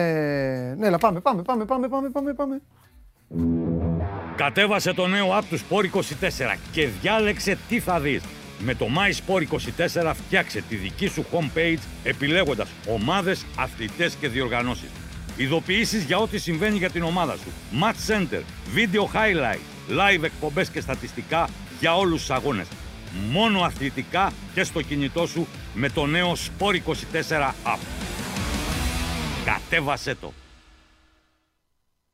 Ε, δεν πειράζει, δεν τα λέμε όλα. Αλλά δεν τα λέμε τα μυστικά μας. Στέφανος Μακρύς. Εντάξει, τώρα θα πει ο Στέφανος για τον Παναθηναϊκό. Θα πει, έχει γράψει και ένα θέμα για τον Πολομπόη ο Στέφανος. Σας είπα ότι για πιο αγωνιστικά. Ε, ε, δεν είπα τίποτα αγωνιστικό. Δεν ξέρω αν είδες δηλαδή. Δεν είπα τίποτα αγωνιστικό. Για να πεις και μη λέμε τα ίδια. Το μόνο που είπα, είπα την προσωπική μου άποψη, ότι είναι καλύτερο στην άμυνα από τον Χασάν Μάρτιν. Όχι στην επίθεση όμως. Αλλά αυτή είναι η προσωπική μου. Ε, είναι και σωστή άποψη. Κοίτα, να, να πάρουν τα βασικά πράγματα. Ναι, όχι, πριν, όχι, όχι, όχι, όχι. Τώρα ήρθες εδώ στο δικαστήριο, σιγά μην πούμε για τον Πολομπόη. Ή Ballon Boy, γιατί ο ίδιος έτσι το λέει. Τώρα θα έχουμε ένα Ballon Boy, μάλλον θα λέγεται το τύπος. Θέλει να χωρίζουμε το μ από το π. Ναι, μου πω, είναι Ballon Boy. Να λέμε Ballon Boy. Μπήκε λίγο Ουκρανός μέσα του. Δεν ξέρω Ballon Boy. το πώς θα τονίζει. Ballon Θα Boy. δούμε τώρα. Ναι. Εδώ δεν χωρίζω τον νύχι με το τάδε φεγγό. Λέω Ίντερ. Ο ίδιος θα Ίντερνετ. προσφέρει Ballon Boy. Ίντερνετ. πάντως. Λοιπόν, Ναι. πες στον κόσμο για τη μεγάλη επιστροφή. Τα διάβασα το κειμενάκι σου, πολύ soft, πολύ... Εντάξει. τώρα. Τι έχεις να πεις για την επιστροφή του Μπράιαν; Ναι, ναι, δεν με Του νοιάζει αν Thomas είχε χιαστό. Bryant, Δεν είχε ναι. με νοιάζει αν είχε χιαστό. Οι Lakers είναι έτοιμοι να πάρουν το πρωτάθλημα. Και θα κάνουμε και την ανταλλαγή. Θα πάρουμε Irving και Kevin Durant και θα δώσουμε Davis και Westbrook στους Nets. Πάλι Στην εγώ θα ομάδα σας του σώσω. κυρίου, του κυρίου Στέφανου Μακρύ. Σε αυτό το τραπέζι κλείνεται η συμφωνία. Λοιπόν, ξανά Brian Slayers. Βέβαια, Όχι ο καλός, βέβαια, συγχωρεμένο. Είναι ο Thomas Bryant. ε, ο ζωντανός, ναι. Κάποτε δεν τον εκτιμήσατε ιδιαίτερα. Έπαιζε Ήταν, πολύ λίγο. ήταν μικρός. Είναι καλός παίκτης. Είναι καλός παίκτης. Ναι. Το ότι έχασε μισή και μισή σεζόν λόγω του χιάστου είναι μια άλλη ιστορία. Ένας παίκτης που είναι πολύ καλός στην επίθεση. Ε, 10 ακόμα τόσο μισό. Ναι. ε, Στο NBA τι Εντάξει, τα τη βάζεις χρονιά αυτό; που τραυματίστηκε είχε 14. Ναι. Όταν τραυματίστηκε 14, 8 και 1. Ναι. Ε, το ένα είναι η τάπα στους ψηλούς, έτσι να το Ναι. Διευκρινίζουμε. Μια ενδιαφέρουσα περίπτωση. Θα γκρινιάζει και λιγότερο ο Ντέιβις αν τον κρατήσεις. Γιατί άμα πάρεις από μένα τον Ντουράν και τον Irving, κάτι πρέπει να δώσεις και πίσω. Πάρ' τον Davis. Εντάξει. Μ, Ε, το θέλω, εντάξει, δεν βαριέσαι. Πάρ' τον Davis. Ο Ντέιβις που θέλει να παίζει Ο το 4 Davis είναι κάνει και ο- ο Γκάρι περίοδο. Ροντρίγκες στο NBA. Ναι. Πάρ' τον να. Γκάρι Ροντρίγκες είναι καλό σενάριο. Έχω κανένα δύο παίκτες στο μυαλό μου, αλλά είναι Έλληνες και δεν θέλω να θυμηθώ τα παλιά με παίκτες που τραυματίζονταν εύκολα. Α, ναι, Εντάξει, σωστά. ο Ντέιβ, ναι, είναι κρίμα γιατί θα έχουμε μετά παρεμβάσεις και τέτοια. Όχι, δεν τραυματιζόμουν τόσο εύκολα, ήταν υπερβολή. Ωραία είναι αυτά, Έτσι, ωραία είναι ναι. αυτά, μ' αρέσουν. Ε, το θυλάσσει το ζέσταμα. Τέλος πάντων. Για πες τίποτα. Ε, όχι, Άιλα. ο Τόμας Μπράν είναι μια πολύ καλή περίπτωση Ναι. για του Lakers. Είναι ένας από τους δύο center που έχει πάρει. Γιατί έχει πάρει και τον Damian Jones που πέρυσι ήταν στους Kings. Είχε κάνει τελευταίο κλείσιμο 10 αγώνες πολύ καλό με κάτι τρεις τάπες σε κάθε παιχνίδι και το καθεξής. Ε, θα βοηθήσει να δούμε τώρα βέβαια και το concept και την ομάδα που θα έχεις, γιατί τώρα συζητάτε με τους Nets οι οποίοι είμαστε σε μια τραγική κατάσταση. Δεν θέλω να τα θυμάμαι. Να σου πω τώρα, να εκμεταλλευτώ την παρουσία σου. Τώρα μου ήρθε αυτό. Εντελώς. Δηλαδή μου αρέσει που ήρθες να πούμε λίγο για Μπόλον Ballon Boy, Ballon Boy. Για, για Παναθηναϊκό ή τα υπόλοιπα. Αλλά θα την εκμεταλλευτώ την παρουσία σου, γιατί ο Στέφανος είναι και αυτός στην παρέα των ξενύχτιδων μαζί με τον Χάρη Σταύρου. Την ώρα που εμείς κοιμόμαστε, αυτός βλέπει τα ματσάκια. Να σου πω, επειδή σου έχω εμπιστοσύνη, γιατί δεν είναι μόνο τα τεχνικά, ασχολείται και με τα πίσω των ομάδων. Οι Kings Όντως, ρε παιδί μου, υπάρχει πιθανότητα. Εγώ αυτή τη στιγμή, αν το λέω εδώ στους φίλους και τις φίλες, βάζω τα λεφτά μου ότι ο Βεζένκοφ θα συνεχίσει ένα χρόνο στον Ολυμπιακό. Τώρα εκεί βάζω τα λεφτά μου. Εγώ λοιπόν θα σε ρωτήσω στα ίσια. Υπάρχει περίπτωση τα λεφτά αυτά να τα βάλω τζάμπα και οι Kings πραγματικά να του δώσουν χρήμα και χρόνο; Γιατί αυτός δεν είναι Ντόρσεϊ. Θέλει να παίξει. δεν τον νοιάζει. Ρωτή. Γι' αυτό σου λέω. Τι, τι, τι βλέπεις εσύ με την εμπειρία σου και με, τε- με τη γνώση που έχεις στον τον ρόστερ και αυτά; Κοίτα, η τελευταία κίνηση που κάνανε, Ναι. γιατί κάνανε μια ανταλλαγή και διώξανε δύο τριάρια, δύο τριάρια Ναι. Δείχνει ότι μάλλον είναι στο μυαλό τους με ότι Ναι. αυτό συνεπάγεται. Οκ. Ε, να πούμε ξεκάθαρα ότι έχουν δύο παίκτες αυτή τη στιγμή Kings που παίζουν στο 3 και στο 4, οι οποίοι θα παίζουν 30 λεπτά σίγουρα. Αυτός είναι ο Harrison Barnes, ο οποίος ήταν κάποτε στους Warriors προ Durant. Και ο άλλος είναι ο Ρούκι που πηρανε ο Μάρι. Και επίσης ανανεώσαν ένα τεσάρι τους, το οποίο παίζει 20 λεπτά πέρυσι. Βέβαια, ο Βεζέγκοφ, άμα πάει στην Αμερική, θα πάει να παίξει 3,5. Ναι, το οποίο είναι ναι, λίγο σωστό, ναι. σχετικό. Ε, επειδή οι παίκτες που πήραν παίζουν κυρίως δύο, ας πούμε, ο Χέρτερ είναι επίσης διάρη, που πήραν από τους Hawks όταν αδειάζανε χώρο για τον δικό τους Μάρι κτλ. Ε, είναι πιο πιθανό από ό,τι ήταν πριν από πέντε μέρες. Όταν είχαμε κάνει και το πρώτο θέμα τότε Ναι. με τον Βεζέκοφ που είχα αναφέρει το- όλα τα σκηνικά, γιατί τότε οι Kings είχαν 7 παίκτες στη θέση του. Έτσι. Τώρα τα δεδομένα είναι λίγο διαφορετικά. Ε, θα πω την αλήθεια, πριν από 7 μέρες δεν πίστευα ότι οι Kings θα κάνουν κίνηση φέτος. Νομίζω ότι θα κάνουν ε, κίνηση του χρόνου. Αλλά μετά τις τελευταίες κινήσεις που κάνανε δεν το αποκλείω. Αλλά δεν είμαι και μπροστά στις συζητήσεις. Αυτοί έχουν αλλάξει ξανά το άτομο το οποίο παίρνει τις αποφάσεις. Είναι μια πολύ περίεργη ομάδα. Έχουν έναν ειδό ιδιοκτήτη, ο οποίος γενικά έχει αλλάξει τρεις διαφορετικούς ανθρώπους. Κάποτε είχε τον Τίβατ και ο Τίβατ απέρριψε τον Τόνσι γιατί δεν πήγαινε τον πατέρα του. Εντάξει, ο καθένας κάνει λάθη. Κάποιοι απορρίπτουν τον Τόνσι για να πάρουν τον Μόρι Μπάγκλι, τον Μάρβιν Μπάγκλι, αλλά τέλος πάντων.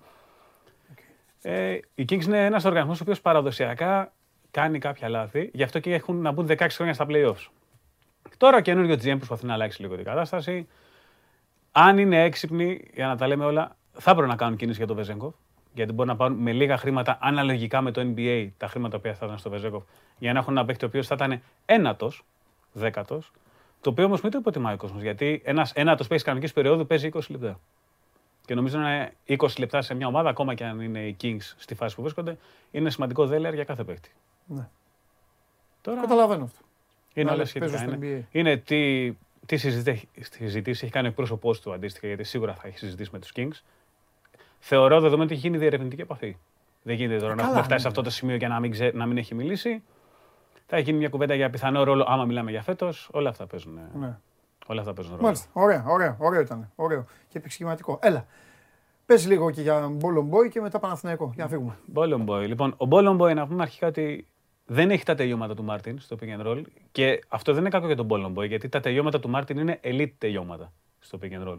Ανέκαθαν το παιδί από όταν ήταν ακόμα στη Γερμανία δηλαδή και στην Bayreuth, αυτό το χαρακτήριζε. Και με τον Σλούκα απογειώθηκε γιατί ο Σλούκας είναι από τους καλύτερους πασέρ σε δεδομένες καταστάσεις. Αυτό δεν σημαίνει ότι έχει κακά τα τελειώματα ο Μπολομπόι, ο οποίος φέτος σούταρε με 75% στο ζωγραφιστό σε pick and roll. Όχι σε pick and roll, γενικά τέλος πάντων. Δηλαδή έχουν βγάλει τα σχετικά γραφήματα. Αυτό είναι Α, της άμυνας, μπράβο. να πω, που Ναι. βγαίνει. Είναι το πώς αμυνόταν ο Μπολομπόι όπου εκεί πέρα είναι που δεν υπάρχει σύγκριση με τον Μάρτιν, γιατί ο Όχι, Μπόλομπο όχι, μπορεί είναι εξαιρετικός αμυντικός Ναι, πάνω ναι, στην ναι, μπάλα. συμφωνώ. Σε καταστάσεις pick and roll που αλλάζει και τα λοιπά. Έχει πολύ γρήγορα πόδια. Δεν είναι μπλοκέρ. Περίεργο για τόσο αθλητικό παίχτη, αλλά πράγματι δεν είναι μπλοκέρ. Δεν έχει περάσει τη μία τάπα μέσω όρο ποτέ στην Ευρώπη. Νομίζω ότι την πρώτη χρονιά στο κολέγιο έχει να περάσει αυτό το νούμερο. Μπορεί να στηρίξει την άμυνα με αλλαγές. Ε, βέβαια, όταν αρχίζουν τα rotation, τα περίεργα και αυτά, τέλος πάντων το δεύτερο, τρίτο rotation, καμιά φορά αφαιρείται λίγο. Χάνεται, γιατί χάνεται. ναι, πηγαίνει από ένστικτο κοντά στο καλάθι για το rebound. Αυτό το κάνουν όλοι οι center. Δηλαδή δεν είναι Και αποκλειστικά. σου λέει από δικό το του να βρεθώ πρόβλημα. γυμνός να πάω εκεί να μαζέψω. Αλλά ότι δεν υπάρχει σύγκριση με τον Μάρτιν αμυντικά δεν υπάρχει. Ο Μάρτιν ήταν ένας, όσο συμπαθητικά και να το θέσουμε, ένας οριακά μέτριος αμυντικός που μπορούσε να παίξει κυρίως flat άμυνα. Κάποιες φορές μπορούσε να παίξει άμυνα με αλλαγές άμα ήταν απόλυτα συγκεντρωμένος και δεν είχε απέναντί του το Λάρκιν. Και δεν είχε αλλά έτσι. κανείς δεν μπορεί να παίξει με το Λάρκιν ένας με έναν τώρα. Δηλαδή, μόνο ο Χάιν στα καλά του μπορείς να υποστηρίξεις τέτοιες άμυνες.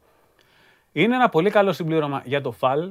Αν έχω καταλάβει καλά από το ρεπορτάζ, γιατί μίλησα και με τον Σπύρο Καβαγιαράτο, έρχεται για αντι-Μάρτιν, δεν έρχεται για αντι-Λιβιό. Τα είπαμε αυτά. Τι Γιατί αντί- τέτοιο, αντι-Μάρτιν. ναι. Οπότε είναι ένα πολύ καλό συμπλήρωμα γιατί έχει ακριβώς όλα τα στοιχεία που δεν έχει ο Φαλ. Γιατί ο Φαλ είναι ο, ο back to the basket ψηλός, ο οποίος μπορεί να δημιουργήσει και για τους συμπαίκτε του. Ο Μπολομπόι ή Μπολομπόι ή Μπολομπόι, τέλος πάντων κάποια στιγμή θα το βρούμε. Ο ίδιος το λέει Μπολομπόι, εμείς το γράφουμε Μπολομπόι και η ΚΑΕ Ολυμπιακός. Οπότε θα βρεθεί μια μέση λύση. Όχι στο λό, θα βρούμε έναν τόνο τέλος πάντων.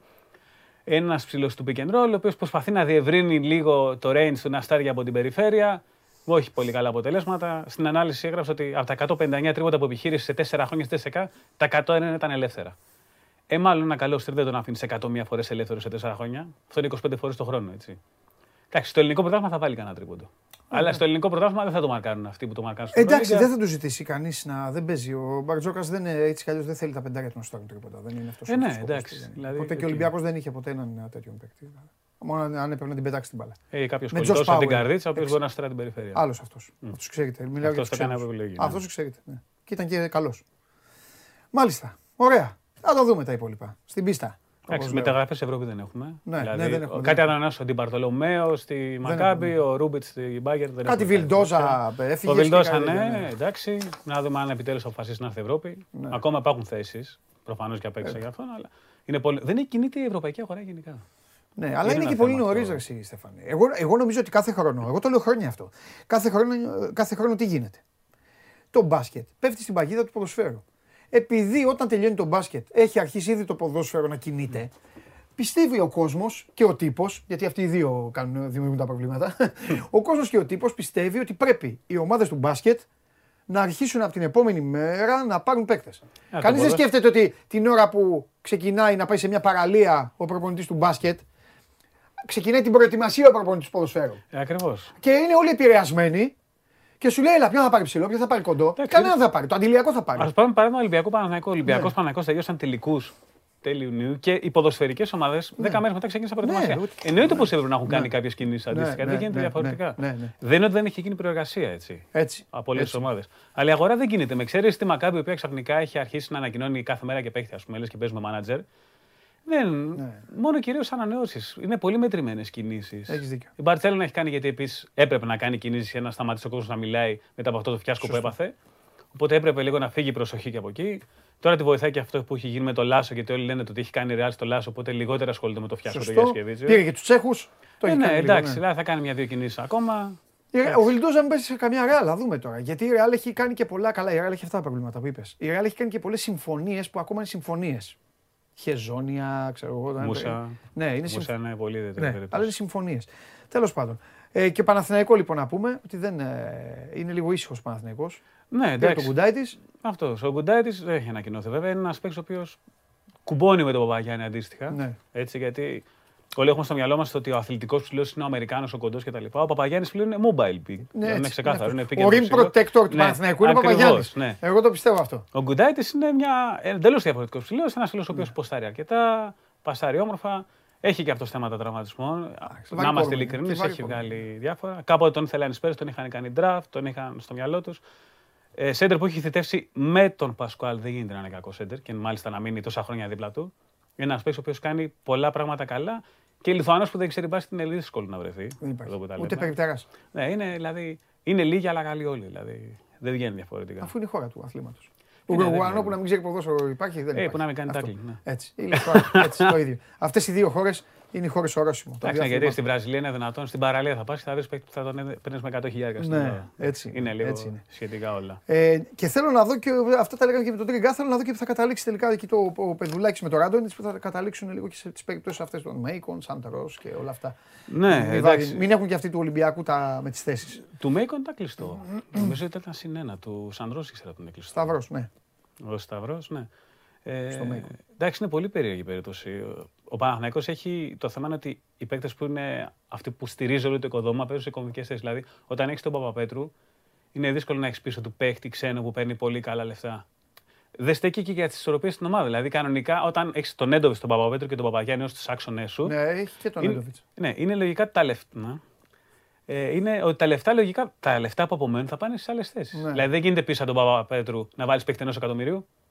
Δεν ξέρω αν πάνε να είναι διατεθειμένος να φτάσει Ε, σε αυτά ρε, τα νούμερα. καταλαβαίνω Αλλά πώς τη λες. λέμε τώρα, η πίσω από τον Παπαγιάννη δεν γίνεται να πας να φέρεις. Τον Μπουαριέ δεν είναι η Real που μπορεί να δίνει ένα εκατομμύριο για τον backup του Ταβάρες.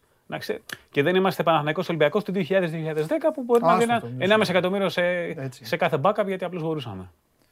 Είναι Μάλιστα. τελείως διαφορετικό. Αλλά είναι πολύ, κινείται πάρα πολύ λίγο η ώρα και στο ελληνικό πρωτάθλημα. Με ξέρεις το περιστέρι, δεν έχουμε πολλές Τι βλέ- κινήσεις. Περιστέρι, τι βλέπεις, τι πιστεύεις; Ε, νομίζω θα είναι ένα πάρα Έλα, πολύ μου αρέσει. ενδιαφέρον Όποια παιδιά project. ασχολούνται με τον μπάσκετ, μου αρέσει να τους κάνω αυτή την ερώτηση. Έτσι. Ε, μα, Μ' μαζεύω. αρέσει το project του Σ' που άρεσε, φαίνεται ε; να φτιάχνει ο coach. Θέλω να το δω ολοκληρωμένο κι εγώ. Έχει κάνει κάποιες πολύ ωραίες κινήσεις. Ε, νομίζω εκείνης με Κασελάκη και με τον Μπράουν μοιάζει ότι θέλει να, πε- να αποστάρει με το 3 για το 4. Εμένα αυτή είναι η εντύπωση που μου δημιουργεί. Και ο Κροάτης που πήρε, δεν θυμάμαι πώς τον όνομα τώρα αυτή τη στιγμή. Τον Και- Μπιλάν, τον ψηλό, Ο λέει. Μπιλάν επίσης ποστάρει γενικά. Το δεύτερο του βέβαια θα είναι αθλητικό. Εντάξει. Και το point guard που πήρε ο Μπράουν έχει ενδιαφέρον. Θέλω να δω αν θα υπάρξει χώρος για κάποια από τα παιδιά του Περιστερίου στο δεκάδα. Γιατί το Περιστέρι βγήκε δεύτερο στο Πανελλήνιο Φίβων φέτος. Και Χάνοντας πέρι- για ένα πόντο στην τελικό. Και όχι μόνο αυτό, και Με μια πέρυσι βολή. στο τέλος της σεζόν, στο φινάλε, με το Μίτς είδαμε και τρει-τέσσερι. Ναι, ε, το γιο του Τζανίδου Σταυρακόπουλου. Είδαμε Είδαμε τον. και α, αχ, Και γενικά είναι η τον ομάδα όνομα. που βγάζει. Είναι ο Φίτρος, είναι, είναι 5-6 παιδιά τα οποία πήραν 5 παιδιά χρόνο συμμετοχή στο Είμαι Περιστέρι. πολύ περίεργος αυτό να δω τι θα κάνει ο Βασίλης. Δηλαδή είμαι περίεργος, θα το καταλάβεις τώρα με τη μία. Ρε παιδί μου, ο Βασίλης ξεκινάει μια καριέρα. Και επειδή τον ξέρουμε όλοι και ως άνθρωπο, αλλά και τι έχει καταφέρει και ποιος είναι, σίγουρα θέλει η καριέρα του να πάρει και να έχει τα πατήματα που είχε και ως παίκτης. Και θέλω να δω λοιπόν πώς θα το κάνει. Θα, κα- θα φτιάξει ένα κράμα; Ή θα πάει με μπαρουτοκαπνισμένους ώστε να μπορέσει να. Είναι λίγο δύσκολο εδώ. Εδώ είναι, εδώ είναι, Είναι λίγο λεπτή δύσκολο. θέση του προπονητή. Ναι, είναι λίγο δύσκολο. Αν εδώ. προπονητής έχει ένα και σε καλό μια παίκτη, ομάδα θα που τον έχει και βάλει, την έτσι, ναι. πιτσιρικαρία του. Και έχει Θα παράδοση δούμε. στο περιστέρι και έχει, είναι πολύ καλή φουρνιά αυτή. Ναι. Δηλαδή η γεννημένη το 2004, γιατί όλοι αυτοί θεωρητικά είναι έτοιμοι να κάνουν επαγγελματικό συμβόλαιο, γιατί είναι 18 πλέον, δεν υπάρχει επιλογή. Ναι, ναι, ναι, να δούμε βέβαια με την ΕΟΚ με τα διπλά συμβόλαια, το, δε- το γεγονός που μπορεί να στείλουν στην Α2, να τις χρησιμοποιούν αντίστοιχα σε δικατρικέ, όλα αυτά έχουν Ναι. πολύ ενδιαφέρον. Το περιστέρι έχει μια πολύ ενδιαφέρουσα φουρνιά, Ναι. πραγματικά. Τρία από τα παιδιά νομίζω τα έχουν πάρει και στην εφήβον τώρα. Σταυρακόπουλος δεν είναι ανάμεσα σε αυτά. Ήταν μια έκπληξη, αλλά αυτή είναι άλλη ιστορία. Ναι. Ο Ζούγκρι είναι ένα παιδί 2-1 που παίζει 4-5 που είχε πάρει χρόνο συμμετοχής προς Πανούλη. Θα ήταν και μαζί του στο Next Generation. Τότε το περιστέρι δεν τον έδωσε γιατί αγώνε με τον Παναθηναϊκό Ναι. πρωί τελικά.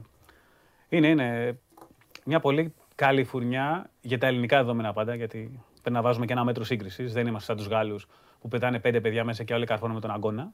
Έτσι, να ξέρουμε εντάξει, λίγο ναι, και πού έχεις πατάμε. δίκιο, Ναι. έχεις δίκιο. Μάλιστα. Φοβερός. Σε ευχαριστώ πάρα πολύ, Στεφανό. Εγώ. μου. Λοιπόν, Και θα τα ξαναπούμε. Στο Επανειδίν, ε, σύντομα θα τα ξαναπούμε πριν φύγει ο Ιούλιος, γιατί οι Lakers έχουν βάλει μπροστά να φτιάξουν την. Όταν γίνει ανταλλαγή με τους Nets θέλω να είμαι εδώ. Ναι, 100%. Ε, θα κλαίμε, μα- εγώ θα 100%. κλαίω βασικά. Εγώ δεν θα κλαίω. Α, τέλος. Εσύ θα πανηγυρίσει. Ακριβώς. Εμάς ήρθε ο Έρβιν με τον Τουράν και μας κάνανε μια ομάδα. Μπράβο, ενώ τώρα θα πάνε εκεί που θα είναι και ο Βασιλιάς και θα τα βρούμε. Ε, όλοι δεν θα μαζί. τους παίρνει να μιλήσουν σε εμάς τώρα. Ήρθαν, Έτσι. βρήκαν μια ομάδα μοντέλο. Και την κάνανε, Και μην την το πεις. κάναν κορονοϊό. Λοιπόν, Ναι. έτσι. Αυτός είναι ο Στέφανος Τέλος πάντων. Μακρύς. Λοιπόν, εμείς εδώ είμαστε και συνεχίζουμε. Μάλλον δεν συνεχίζουμε. Έχω χάσει, έχω χάσει πανηγυρικά σήμερα. Έχω χάσει πανηγυρικά. Υπάρχει ένας εδώ γίγαντα ο οποίος φωνάζει και λέει: Παιδιά, όλοι like, είμαστε κοντά στο 1000. Ε, έλα, μπες μέσα. Ε, ε, Έχεις φτιάξει και την όχι, κάμερα. όχι. Α, όχι, εντάξει. Είδα ήμουν κύριος για να Ναι. σηκωθώ. Λοιπόν, ε, ε, πε- πρω- πρώτον, μεγάλε που ήσουν κοντά στο 1000. Αν πάει 1000, λέω ανέκδοτο. Δεν πήγε χίλια, δύο η ώρα τελειώνει ο αγώνας. Αφήστε τα παιδιά, είμαστε κοντά. Δύο η ώρα, λίγη το μάτς. Παρ' όλα αυτά, έχασα πανηγυρικά. Ε, τέτοια ήττα δεν έχω ξαναπάθει. Τέτοια ήττα δεν έχω ξαναπάθει και καταλαβαίνεις, Νικήτα, ότι πρέπει να τους ανταμείψεις. Γιατί σήμερα πρέπει να ομολογήσω ότι με διέλυσαν. Πρώτη και τελευταία ήταν αυτή. Δεν ξαναδιαλύουμε. Λοιπόν, Νικήτα Βλαβιανός γνωστός και ως Γατούλης. ναι. Νιάου. Μια. Πω. Ναι, Είναι ένας εσκιμός, μάλιστα. ο οποίος ε, είναι στο σπίτι του, στα χιόνια πάνω. Σε κάποια φάση εκεί που κάθεται γίνεται ένας μεγάλος σεισμός. Και πέφτει ένα τεράστιο κομμάτι πάγου και καρφώνεται μπροστά στην πόρτα. Προσπαθεί από εδώ, προσπαθεί από εκεί. Όσο και να προσπαθούσε δεν μπορούσε να βγει έξω. Εγκλωβίστηκε.